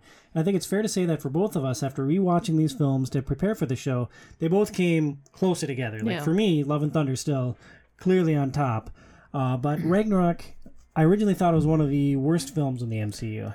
Well, it's just it was hard for me because to me it's just like I thought, well, okay, we just we need a Hulk movie, but let's throw him in with Thor, so let's make it a Hulk movie with Thor, and and I missed having more of a story in Ragnarok because to me, I love Cate Blanchett and I love her entrance and I love what her character could have been if they could have done more of a story arc through the movie of learning more, more about her and just why she was such a bad and everything. I just missed a lot of her character in the film, and that's why I had a hard time with it the first time. But I guess I prefer the Thor in Ragnarok, this battle, uh, um, driven, wants to save his people type, where he's so lost in Love and Thunder, but it comes together in the end with Love and Thunder. So, yeah, it's just they're kind of neck and neck for me, you know. Billy, I'll turn back to you. Phoenix and I are often very similar in our views on movies, and we both tend to be very. We don't intend to be contrarian, but we seem to run counter to pop culture a lot of the time. Uh, why do you Mm-hmm. think that people glommed onto Ragnarok so much, and why do you think made it such a successful film as the third installment of the Thor films? I mean, to put it easily, in just my own opinion, uh, it's the first two movies bombed for me, for me, and I've heard it from everybody else too, who's watched.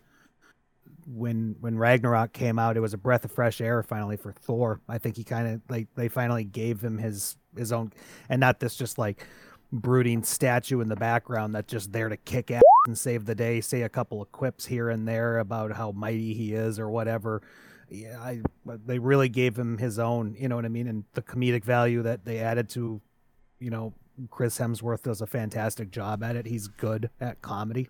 Um, so uh, I think Ragnarok was a breath of fresh air because we all really wanted to like Thor, but we just really didn't like the first two movies.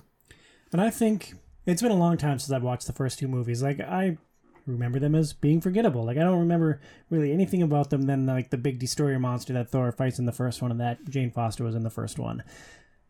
Yeah, I mean, I can barely remember them. I don't, they never grabbed me as such as the other films, but I remember watching the first Avengers movie and it's like, okay, Thor's a great supporting character. You know, Joss Whedon used him and Hulk as more of a supporting cast, and it's like, that's what Thor is. He's not a major motion picture character. Well, it's interesting because it's fair to say that I have a gigantic man crush on Chris Hemsworth. Like Oh, I, yeah. I love him. Like I think he's a Come on, phenomenal Who actor. doesn't? Who doesn't?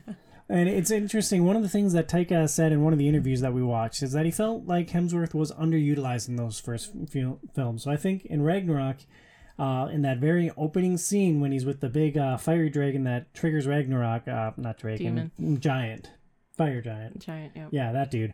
Um, and like it's a very funny, jokey scene, and like I don't know. One of the reasons that Ragnarok rubbed me the wrong way initially is I thought it tried to imitate Guardians of the Galaxy too much, which was such a quirky, we- weird film. Watching it apart from the MCU and seeing it as its own, and not like building up to uh, Endgame, like it was really interesting just watching it as its own thing and reevaluating it. I still much prefer Love and Thunder, but like I don't know, good film. And I agree with Billy's point that I think people fell in love with Ragnarok because, again, the first films weren't that great, and it's just everyone I don't think realized how much Chris Hemsworth can deliver comedy so well and so masterfully. He can make it seem so natural, and so yeah, that opening scene, it just it's like this guy, he can be funny. Yeah, and I like having rewatched this and now having watched all of Taika Waititi's feature films and like seeing the creative genius that he is, like I would give nearly anything to have him do a Spider-Man movie. Give him Miles. What about Venom? Oh, honey. That would be interesting. That, but then it'd be really silly to offset the darkness, and maybe that tone would rub me wrong. I don't know. I I'm still gonna say Spider-Man. Give him, uh, give him Tom Holland. It'll be fine. Who's my Spider-Man? What are the standout moments from Thor Ragnarok and Thor Love and Thunder? Billy, we'll start with you again. Standouts. Oh man, alive. I'm gonna go probably like I was kind of uh I was saying earlier, like in Ragnarok, I, I, I like the final blow of when Hela crushes Mjolnir in her hands. You can just see the loss finally has just really hit him. You know, like, oh my God, I'm not worthy. All this stuff keep happening. What a pivotal turn in that entire thing. Nobody was expecting that. Just boom, just busted in her hand. And, you know, everything is lost to Thor at this point. You know what I mean? So for for Ragnarok, for me, that was a huge, huge turning point. And again, just to just to reiterate how the story was so well done and how you feel so bad for Thor because he does just keep losing everything and just feels like he's not worthy, but he still just doesn't want to give up, you know? So that was stand out for me in Ragnarok for sure. So Mjolnir gets crushed. It is a big, powerful moment in Ragnarok and a defining moment for Thor. Then it's back in Love and Thunder, and uh, Mjolnir becomes a punchline. It becomes a recurring joke with Thor, and the relationship between them kind of parodies Thor's relationship with Jane. Did you enjoy the repeated callbacks to Mjolnir, or did those jokes rub you the wrong way? No, they were cute. They were fun. It didn't bother me. It didn't take away from the movie, which is you know what you're always afraid of with quirky, corny humor like that. Like, eh, you're you're kind of pulling back from it. But you know, if they would have done it more than the two, three times, they probably would have it would have fizzled out and like been okay, all right, we get it, we get it. You know what I mean? But they did it only a couple of times, and so it still was funny, both you know. And so I I I thought it was well done in Love and Thunder. Any thoughts on it, Feeny? Oh, I thought, you know, he did have a lot of those jokes where, I mean, he hit that fine line where he did just enough, but he didn't overdo a lot of those kind of joke things, you know. And I know sometimes people had a hard time with the screaming goats, but he didn't quite overdo it like some people can do. So, I mean, I agree. He just did it just enough to make it poignant and I had the opportunity to talk with my best friend in the world, Brian Shea from Game Informer magazine, about this, and like the humor in Love and Thunder really irritated him and just rubbed him the wrong way. I'm like, oh, I thought it was really funny. I'm I'm with you guys on all of those Really? points. interesting. Feeny, one of the moments that I think stood out to you was Thor getting his lightning. Can you tell us why that moment was impactful for you? Well, it's just uh it was impactful, but mostly just the way it was filmed and the special effects and just how he did the scene. It was very cool. I have to say cool. It's just like him on the balcony with Hela, and she, you know, it's like, what do you got? And all of a sudden he just has all this lightning and he destroys the balcony, but just the when the song comes on and he just comes down and just and I love how they use the lightning in Endgame too with him when he shows up with Stormbreaker and he's just like, "Give me Thanos," and he just takes off and destroys everything, and everyone's like, "Oh wow, I guess let's go find uh, Thanos now." But it, he's just it. I thought he was became such a cool character, you know, through this film, and he becomes this huge bad. And I just I enjoyed seeing that coming from Thor, just becoming this huge bad with lightning and being so strong. And so it's just it was very cool scene, very well filmed, and the special effects are great. Yeah, the special effects were great. It's not something we've mentioned with any of Taika Waititi's other films because none of the effects really stand out. Like his characters, his writing, his directing are all really good. This is the first time he had a chance to wow with special effects. I like what you said about the lightning thing because it also is it's it's a it's a good it's a nice uh, bonding moment that he has with his father when he's like it was never about the hammer Thor. You know what I mean? Like Yeah, because he was so busted up about the fact that he lost Mjolnir and he's like Are you the you're god, the god of of thunder, not the god of hammers. Yeah, that was a good line. That was a very good line. One of the things that stands out to me, and one of the reasons that I love Love and Thunder so much, is the relationship between Jane and Thor. They broke up, and when they are back around each other, it is awkward. It is very awkward, and I think that rubbed people the wrong way because like Thor's the hero, he's the protagonist, he's supposed to like know all the lines and like work things out. But I thought it was very real, like just how busted up he was and how like awkward they were together and how every interaction was just so strained on each side. I really loved that aspect of Love and Thunder. I agree. It was, yeah, you know, because he goes from like he'll go cocky and then he'll go just just like you know can't spit the words out because he's just you know he's seen Jane in this new light and what she's become and like you know I think um Taika's uh, why can't I think of the the rock dude's name? Help me out here, guys. Korg. Korg. Uh, He's like, oh, you know how it's like the weird dynamic of how like your ex girlfriend here is with your ex hammer and blah blah blah blah blah. You know what I mean? So yeah, I agree. They totally did the uh, the the Jane and Thor thing really well because it's the Thor and Mjolnir thing at the same time, and then obviously with Stormbreaker in the background being jealous was just funny. So yeah, absolutely. Yeah, I love this Chelsea of Stormbreaker, especially when he's trying to call Mjolnir over in the town hall and Stormbreaker just shows up. It's just like, Edges in on the shot. but no, it just it brings it back to reality about you know these superheroes or these gods, and you know they deal with hardship, relationship, love, and everything, and you know it's just it was nice to see more of the awkwardness versus the fall over heels, fall in love type story that you get where it's like, are they, aren't they, you know, from the beginning, where it's like they've already been together. Now you're seeing them trying to figure out life after being together and breaking up and trying to maybe possibly get back together. Like life is messy. Like thinking about just our relationship, Phoenix. Like, um, it took us years to get together because you were just very shy, and I thought that you were intimidating, and so like it set us back literally years. We could have had this podcast like a decade earlier. We could have been on episode 120 right now, honey. Darn it. Darn it, indeed. Billy, you thought that Gorr was an excellent antagonist. What stood out to you about Christian Bale's portrayal of Gorr in Thor: Love and Thunder? Yeah, and um, I, I tend to bring this up a lot in the podcast that I get to join you guys in about like ideas I have for other podcast episodes with you. And I think this would be a really fun one. And so I'm going to do it again, Tom Phoenix. I'm going to do it again. I think it would be a great idea to have an episode where we discuss antagonists and what they're all striving for. Is it actually for good?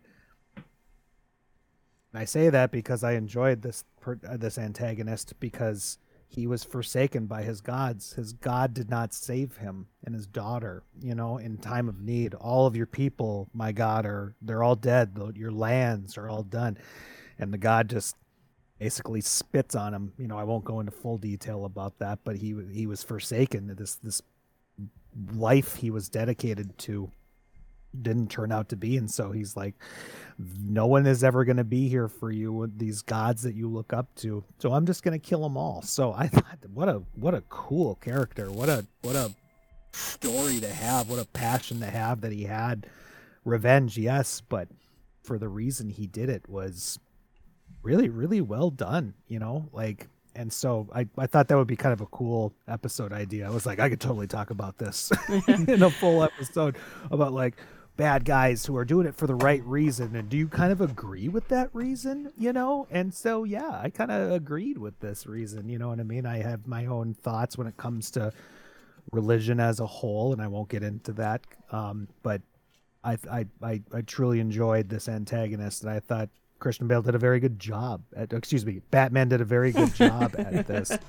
Um so yeah, what a cool cool bad guy he was for his own right reasons, you know. I agree. Um I don't. I don't understand why anyone would not like Gorr as an antagonist. Like it's very relatable at the beginning, like watching his loss and his suffering and like his interaction with the god. Like, uh, I, you know, blind obsession is something that we could dive into, and not something that I am a big supporter of. But like, I get where he's coming from. Like, it's a very empathetic, uh, opening to his journey.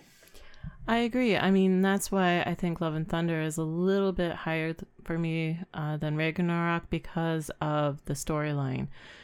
Um, you have this antagonist, you have this beautiful story. You watch him lose his daughter, and then him talking to his god, and then all of a sudden, it's just like, and you know, the only reason the gut reaction for him to kill the god in the first place was a self defense reason. You know, he was about to die, so and then all of a sudden it becomes this It's something that any of us would have done in that moment. Yeah. It's like if we're ever face to face with death and a tool appears in our hand that would stave off death, like I believe that every person that has ever existed would use that tool. yes and then all of a sudden it becomes this journey of him to just you know kill these gods because are they all like zeus you know you know russell crowe and zeus and all these gods and you know so it i think it's a beautifully masterfully done written story and i think it was well done by christian bale who's always really good in what he does um and i agree i think it's just well done altogether Well, it's interesting. You have Gorr on the one side; he's cursed. Uh, on the other side, you have Jane Foster, the mighty Thor. She has cancer. She's dying, True. and like they're both like the end of the line is in sight for both of them, and it's interesting that you have them both driving to this point with Thor kind of in the middle. That's very true. Yeah. Yeah, I never thought about that. Uh, at the end of Thor: Love and Thunder, in the climactic scene, Phoenix, one of the things that I think stood out with you is Thor's choice at the end of the film. You want to explain what happened and why it resonated with you? Uh, so they reach the point, and I can't remember what it's called, but you can make this wish, and it can make anything happen, and everyone Eternity.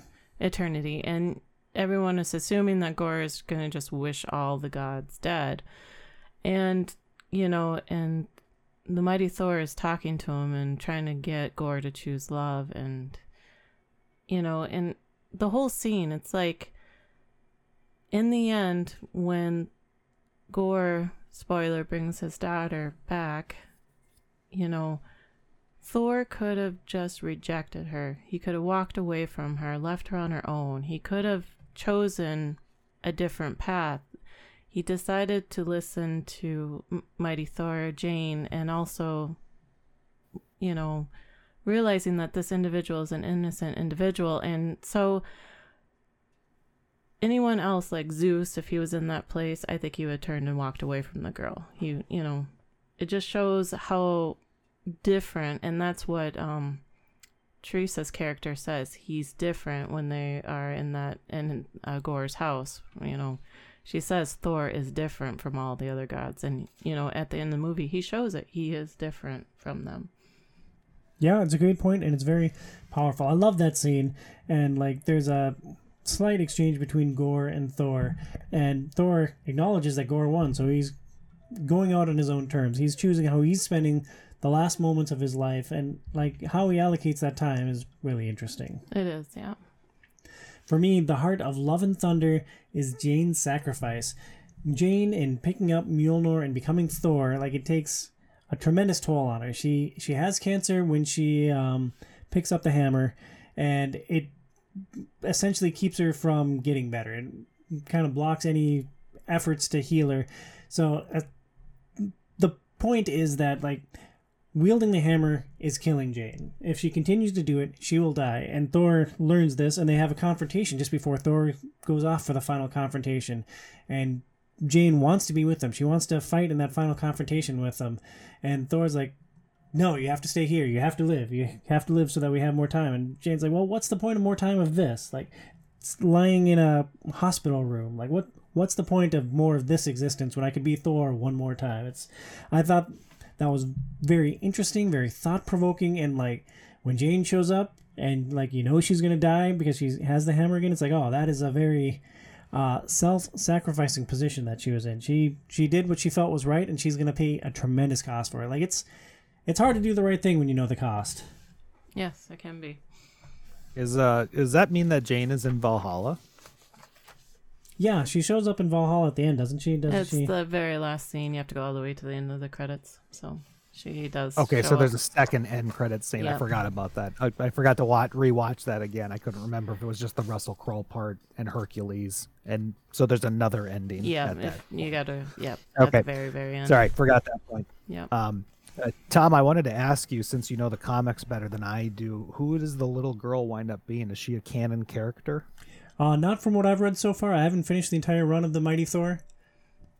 Okay, all right. I was just curious. If anybody else knows, I'd love to hear about it because I, I want to see what the dynamic happens between those two, or just her in general, because she's got the powers of a god. So I'm curious to see what happens. Yeah, no, it's just, and I love how they ended the movie with him trying to make pancakes and, you know, just the whole dynamic between those two, you know. And again, her, his ability to show her love because she has some respect and love for him, you know, so he's able to garnish a well rounded person so far, you know, in this girl because, you know, her father died and left her alone with this person that she has no idea who he is. So, Thor: Love and Thunder is very jokey, but it is at times also awkward, and at times also like very heartfelt and like impactful and meaningful, and that that's why I love this film so much. Like it, it elicits real emotions from me in a way that most MCU films do not. Billy, your thoughts on Taika's job and taking a massive property as part of the MCU, this massive conglomeration of things? Did he do a good job? Would you be interested in seeing Taika do more like big budget, big time projects like this? I I could I, uh, for me the last two movies, Love and Thunder and Ragnarok, goes to show he can hop in a big Hollywood movie and he can do it just fine. He won't ruin what has already been established for a decade in the MCU, but he makes it his own at the same time. So he doesn't take anything away from the characters that we've all loved in the past 10 to 12 years. And he can just do it just fine. So I'm very happy that he's been added to that list of directors in the MCU. Taika Waititi is awesome. I have just a couple follow up questions now that we've discussed his seven feature films. I wanted to ask you both what makes a Taika Waititi film? What do you think are the aspects that Taika Waititi brings to a project that makes it his own? Feeny, I'll start with you. Um, he his storytelling, the way he was able to write these masterful stories, and you know, sort of coming of age stories in ways. Even in Love and Thunder, you kind of have this sort of progression of coming of age in ways, and Thor in a sense, um, and just dealing with trying to sort of the hero's journey, I guess I should say, but also I guess that's mostly what I can say. I mean, just I know you have one point that I would agree to, but um, just his ability to just write a story and just bringing it to the screen in a masterful way. He uh, absolutely he is uh, he is one who can create a character that you love, or he can create a character that you love to hate, as Tom said about uh, his portrayal as the father and boy. Um, he he can really tug at the heartstrings and then make you belly laugh at the same time. I mean, he's very good on either end of the story when it comes to like a tragedy or a comedy. You know what I mean? Like you could put his face on both of those theater masks. He's really good at doing it. You know what I mean? Yes. Um, yeah, he's he's just fantastic. So I was I was I was really truly happy watching those movies last night that I had never heard of. So, um, yeah, keep bringing on Taika Waititi for sure. I agree with the points that both of you made, and I'll add that he has some absolutely masterful shots. There's one in Hunt for the Wilderpeople that uh, stands out to me. It is a panning shot that Yes. spans a long way from left to right, and you see characters popping in and out and weaving in and out. He does something similar in Jojo Rabbit, where it's like a panning shot, and you see different characters moving in and out, and it's very uh, natural the actions that they're taking, and it looks seamless, and it's just. Uh, I don't know if he hires a cinematographer or if he is just this brilliant, beautiful mind of a director and like visionary. I don't know what it is, but I think he does every aspect of the filmmaking prospect exceptionally well. And uh, I wanted to make a point. I wanted to compare Taika Waititi to Quentin Tarantino for a second. Billy, you were on the Tarantino show with me, and Feeney, you watched all of the movies with me for that show. Uh, lots of people love Tarantino. He's not my favorite director. The film that I liked arguably most was Jackie Brown, which is an adaptation of a book. I think that Taika Waititi does a masterful job of telling a story, whereas uh, a director like Quentin Tarantino does a lot of good things, but I don't think he tells a complete narrative as well. He has a tendency to go really off the rails at the end, and maybe that's a part of the Tarantino style. But I really like uh, Taika Waititi's ability to tell a complete story from beginning to end and kind of close all the loops. I don't think he's necessarily Guy Ritchie with all the disparate threads coming together, uh, but I think from beginning to end, you generally get a great package from Taika Waititi. I mean, I think you can just you don't you know, it's all those all the directors that you and I have done, uh, the three of us that have done on past episodes, they're so eccentric in their own ways. It's really tough to like. But I would absolutely agree with you in putting them in that barrel of that we've put out these directors: Quentin Tarantino, Guy Ritchie, Peter Jackson's a little bit on the higher end scale, but like kind of where he came from to what he does comparatively and everything.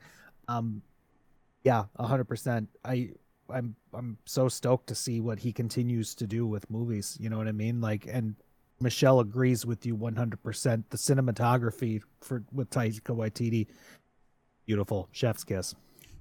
Agreed. And then pivoting, where does he rank amongst the directors we've discussed? Billy, you've done every movie show with me, so we'll start with you here. Like, at the top of your head, if you would rate Tarantino, Jackson, Guy Ritchie, and um, Taika Waititi, how would you rank those four?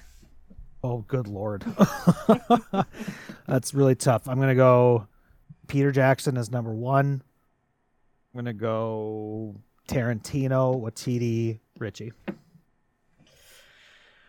Ooh, um, Ritchie, Taititi, um, mm. so Peter Jackson and Quentin Tarantino are the other two. Peter Jackson, and Tarantino.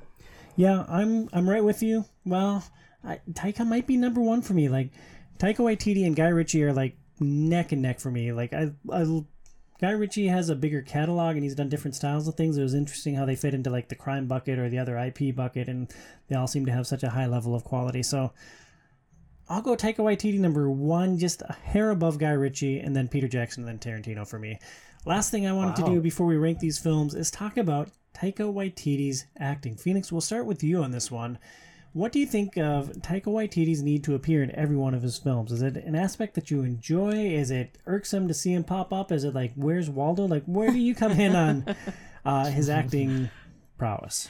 Um, I truly enjoy it because he's been able to uh, show his ability to act, like I was talking about with the movie The Boy, The Father. I just was completely shocked by his ability to play this character, and he did it so masterfully.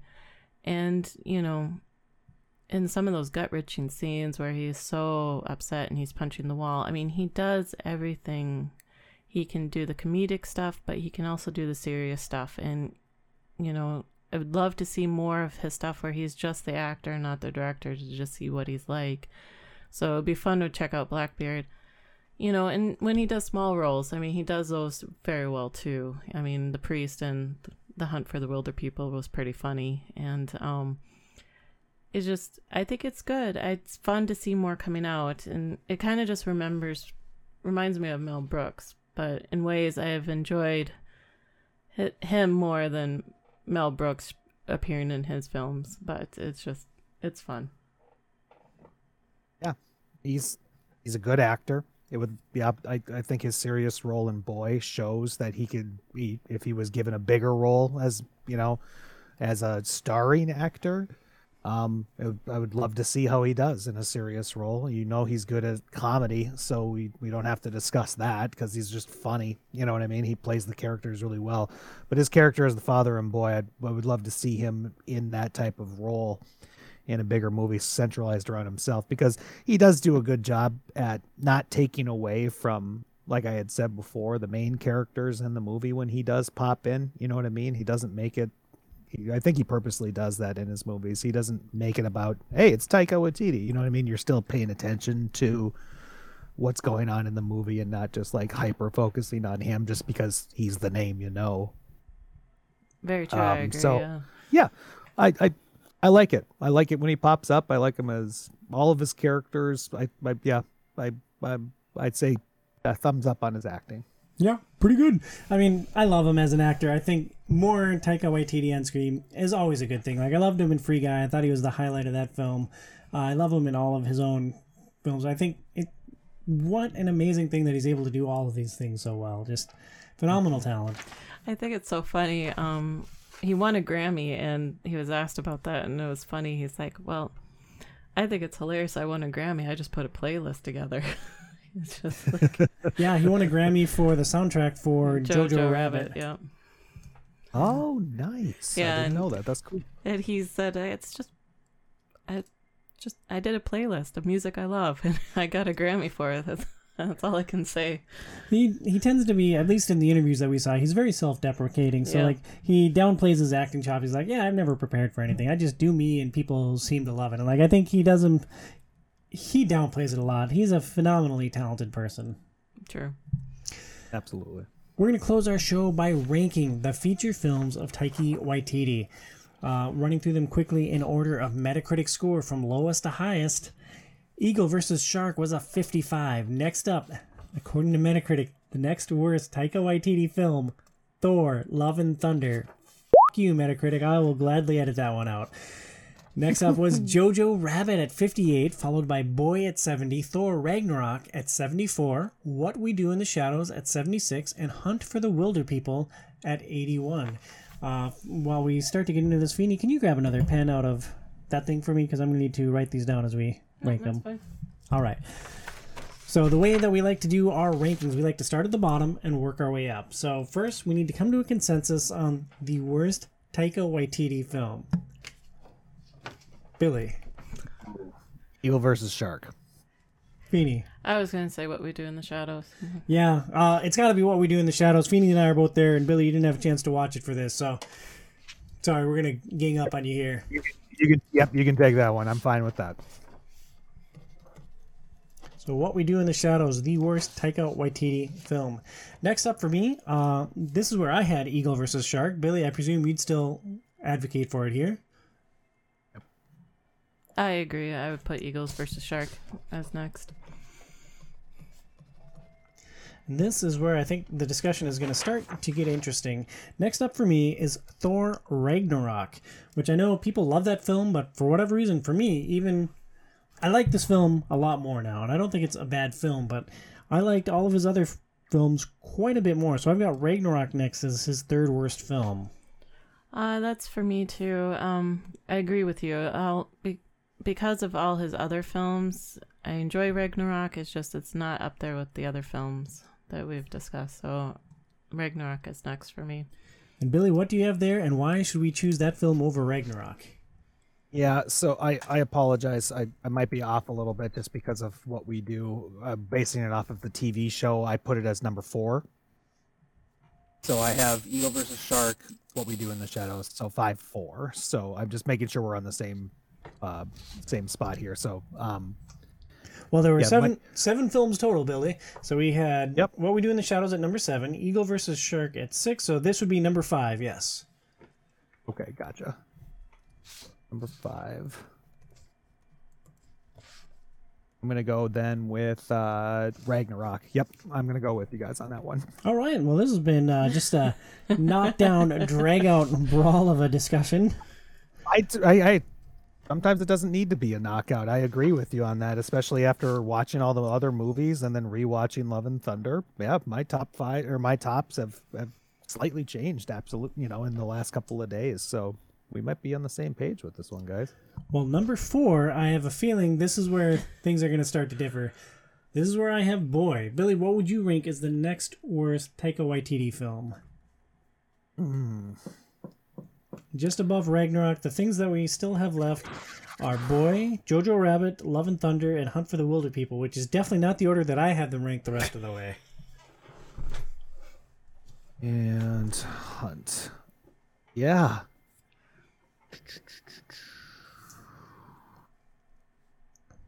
While Billy's pondering that, Feeney, what did you have All next right. on your list? Uh, Love and Thunder. Ooh, ooh. That's gonna be hard. I mean, for me, Boy is largely just a taste preference. Like, I think it's a masterful film. Uh, for me, I'm kind of ranking them in the order that I'd want to rewatch them, or the priority for rewatching them. I think it's a masterpiece and a great film, so I could be convinced to go higher on it.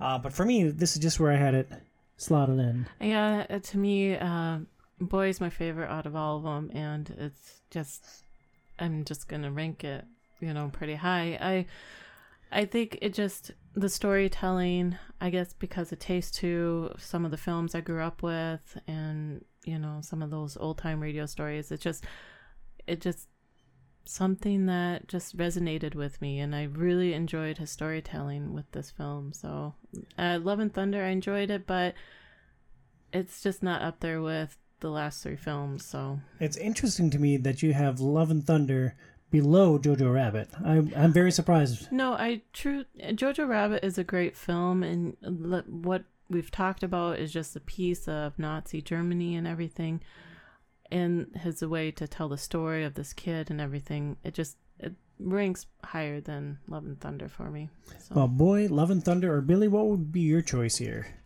I'm gonna have to agree with you, Tom. I'm gonna go with Boy on this. It was a great movie, but I don't think I'd watch it again. Interesting. Um, well, I mean, we have you two on one. Do you have any other compelling arguments you want to make, Uh, my it's gonna be hard for me to. I don't know. um, no, it just it just reminds me so much of you know plays like Arthur Miller and just you know James Dean films and things. So And I think it's masterful. Like, I don't mean this as a discredit to the movie at all. It's I just guess uh, for Certainly me, not. No. I guess for me, I'm not thinking as rewatching. I guess I'm thinking of it more as far as what did he put the most into a film, as far as his writing, his directing, and you know, the And his acting. acting, everything. To me, boy, is that film, and so it's not about rewatchability. It's more what for his creative genius, what was the best, and Well, if I come up on Boy, that sounded weird. If I am willing to compromise on Boy here, and if you're willing to compromise on Love and Thunder, is there any other middle ground for something that we could slide into this number four spot instead? Because my number one is absolutely not going here. no, we can put boy there if you guys want to put boy there. All right. We're all agreed. Boy at number four. Recapping our list so far, ranking the Taika Waititi films from worst to best. At number seven, we have What We Do in the Shadows. Number six, we have Eagle versus Shark. Number five, we have Thor Ragnarok. Number four, we have Boy. Number three, Billy, what would you suggest as the third best film by Taika Waititi? Hunt for Wilderpeople. This was a really big toss up between my number three and number two, but I'm going to go with my gut. And I'm putting number three is Hunt for Wilderpeople. I believe you're wrong, and I think it should be Jojo Rabbit. Feeny? Love and Thunder. Yeah. Yeah. All right. Well, I mean, part of my love for Love and Thunder is just blind adoration for the mighty Thor. So I'm willing to come down on Love and Thunder and put it here if Billy's willing to move Wilderpeople at least one more spot up the list. So we want to put Love and Thunder at At number Three? three, which would leave Jojo Rabbit and Hunt for the Wilderpeople as one and two to be debated. All right, I think that's fair. I'll move Love and Thunder up to number three. Yep, I'll go with that. All right, so number seven, What We Do in the Shadows. Number six, Eagle versus Shark. Number five, Thor Ragnarok. Number four, Boy. Number three, Love and Thunder.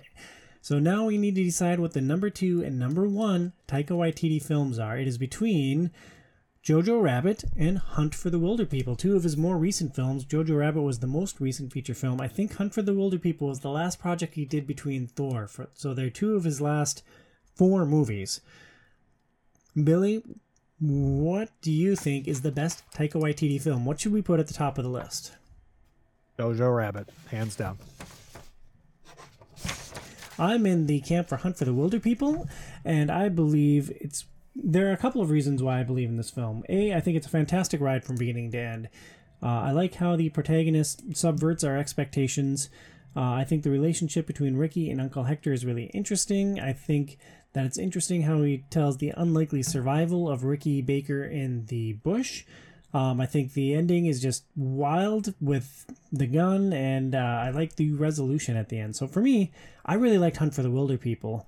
Uh, Billy, do you want to make a case for Jojo Rabbit, and then we'll hear Feeney's case for her number one? Absolutely. Jojo Rabbit had done everything so very well. They had sad scenes in Hunter Wilderpeople, absolutely, but these ones in Jojo Rabbit, the mother, um, uh, Captain K sacrificing himself, um, it was it, it tugged at the heartstrings. It was so funny at times too. All of the characters were so well done in this entire movie.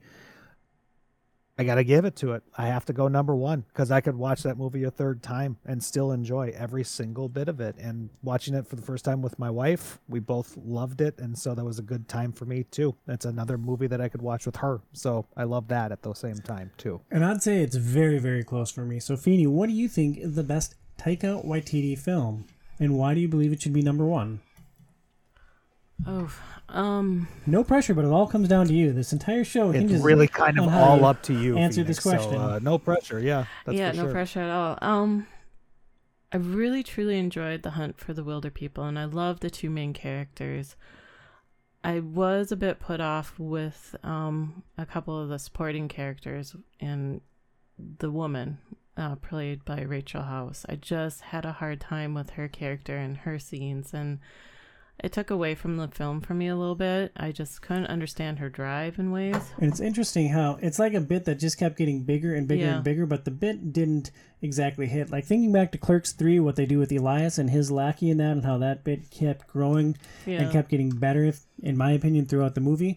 I feel like this tried to do something similar, but it just didn't land as well. It's true, the lice, but yeah, they they, they handled that very well. Um, in Clerks three, um, yeah, it's just her role was just a little bit too much, especially at the end with the chase scene. It was just like, oh my gosh, what's going on here? So, uh, I guess due to that fact, I would have to say probably Jojo Rabbit is number one because uh, a lot of the supporting characters were you know, part ingrained in the story you can understand, especially Captain K, um, you know, the the uh, girl Eliza is it um Elsa Elsa. and you know and it is gut wrenching when you find out that his mother died and so I would have to probably say um, Jojo Rabbit is number one. I before we put the final point on this discussion and officially announce number one, number two, I would just like to say thank you guys for not burying Thor: Love and Thunder like you did Man from Uncle in the Guy Ritchie show, because that that one still hurts. Well, I can't believe you hated that film, honey. I know. Well, how do you think I'm going to feel about this one? Mm-hmm. Mm-hmm. mm-hmm. I, I'm the hero here, honey. no, I, I I believe Boy is probably his best film, and I'm gonna die on that stake. But um, for the sake of ranking that we've done so far, I'd say Jojo Rabbit. I am so surprised having just watched all of these films with you and discussing them throughout the last couple of weeks with you. I I really thought that you were a little bit down on Jojo Rabbit. I thought it would have been maybe your lowest film. I, I was I am down on it a little bit. It just it's not as strong at some points, but you know, as you think about it, you can see um, the characters and talking about it further. But I truly enjoyed the hunt for the Wilderpeople. But again, it's just thinking about secondary characters that help make up the film.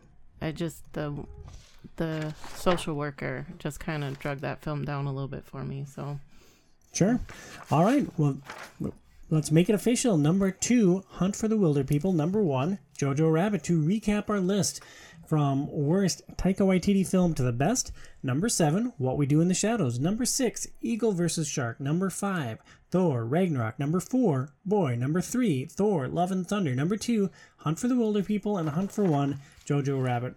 One thing that I think is interesting about this discussion, and we'll wrap up in just a minute, but with most of the other directors that we've discussed, there's been a Mendoza line for me. There's been like everything below this line I don't like as much. Like everything above this line is all pretty good, and like I enjoyed it all. For me, with Taika Waititi, there was no Mendoza line. Like I, I put what we do in the shadows at the bottom, and that was an easy call for me. But I still enjoyed it. Like I don't think any of his feature films are bad. Is there like that cutoff line of quality for you guys, or are we all in the same boat, rowing the same direction here? I mean, I, I totally enjoyed myself for the last two days going through all of these movies and this content that we were going to talk about because I was really truly like, yeah, the stuff that I've seen is good, but like, ooh, the older movies, those are always going to be a real hit or miss type of thing. And wow, was I pleasantly surprised. So this, this discussion ever since last night and then watching Love and Thunder again this uh, right before we I I was really pumped for this one because I thought it was going to be like just the three of us just really feeling good about this entire discussion. We had little to no arguments this entire time. We're up and uproaring at each other and Tom's pissed because everything sucks and you guys suck because you don't agree with me. And so I was totally totally floored by the fact that this went the way that it was. Well, Billy, uh, differing viewpoints make for good radio, my friend. So it's good when we disagree. It's good when we come from differing points of view. So, honey, I'm sorry that your beloved boy had to uh, sacrifice to make the show work. And plus, your children are sleeping right now, and I don't want to go up in arms and get you guys riled up and wake them up. And I'm like, okay, well, see you guys later. Talk to you next month. Well, speaking of next month, please join us for a discussion of Firefly. We are rewatching the show and playing two Firefly board games. Fina, you're kind of the driving force for that one, too. We've had a couple of Firefly games that we've been interested in. You love the show. Are you excited to dive back into Firefly? I'm very excited, and it'll be interesting to rewatch the show and the movie and play a couple games. So I'm very excited. It'll be fun to see what Casey thinks. Yeah, Dr. C will be on that show with us. He has never seen Firefly. Uh, and he's never played a game before in his life either. So, like, he's coming at this like a brave new world. It should be a really interesting experience for Well, him. I, I'm just kind of curious what he thinks of Mal. That's going to be the, you know. Yeah, given our differing takes on opinion or on characters, he's gonna hate it with a burning hate Mel with a burning fiery passion. We'll see. Yeah, we'll see. Thank you so much for listening to this episode of Outside is Overrated. Please review us on your favorite podcast platform. If you're listening on Apple Podcasts, if you're listening on Stitcher, if you're listening on iHeart, please take a moment, give us a review, hopefully with some positive remarks. And also consider supporting our show on Patreon at patreon.com slash OIO. Like everyone that appears on the show is a full-time employee somewhere, like this is a passion project for us and having your support to help pay for stuff is really uh just it really helps us out. For phoenix at phoenix sidlogic oio on instagram i'm tom sidlogic at tom sidlogic oio on twitter instagram and tiktok.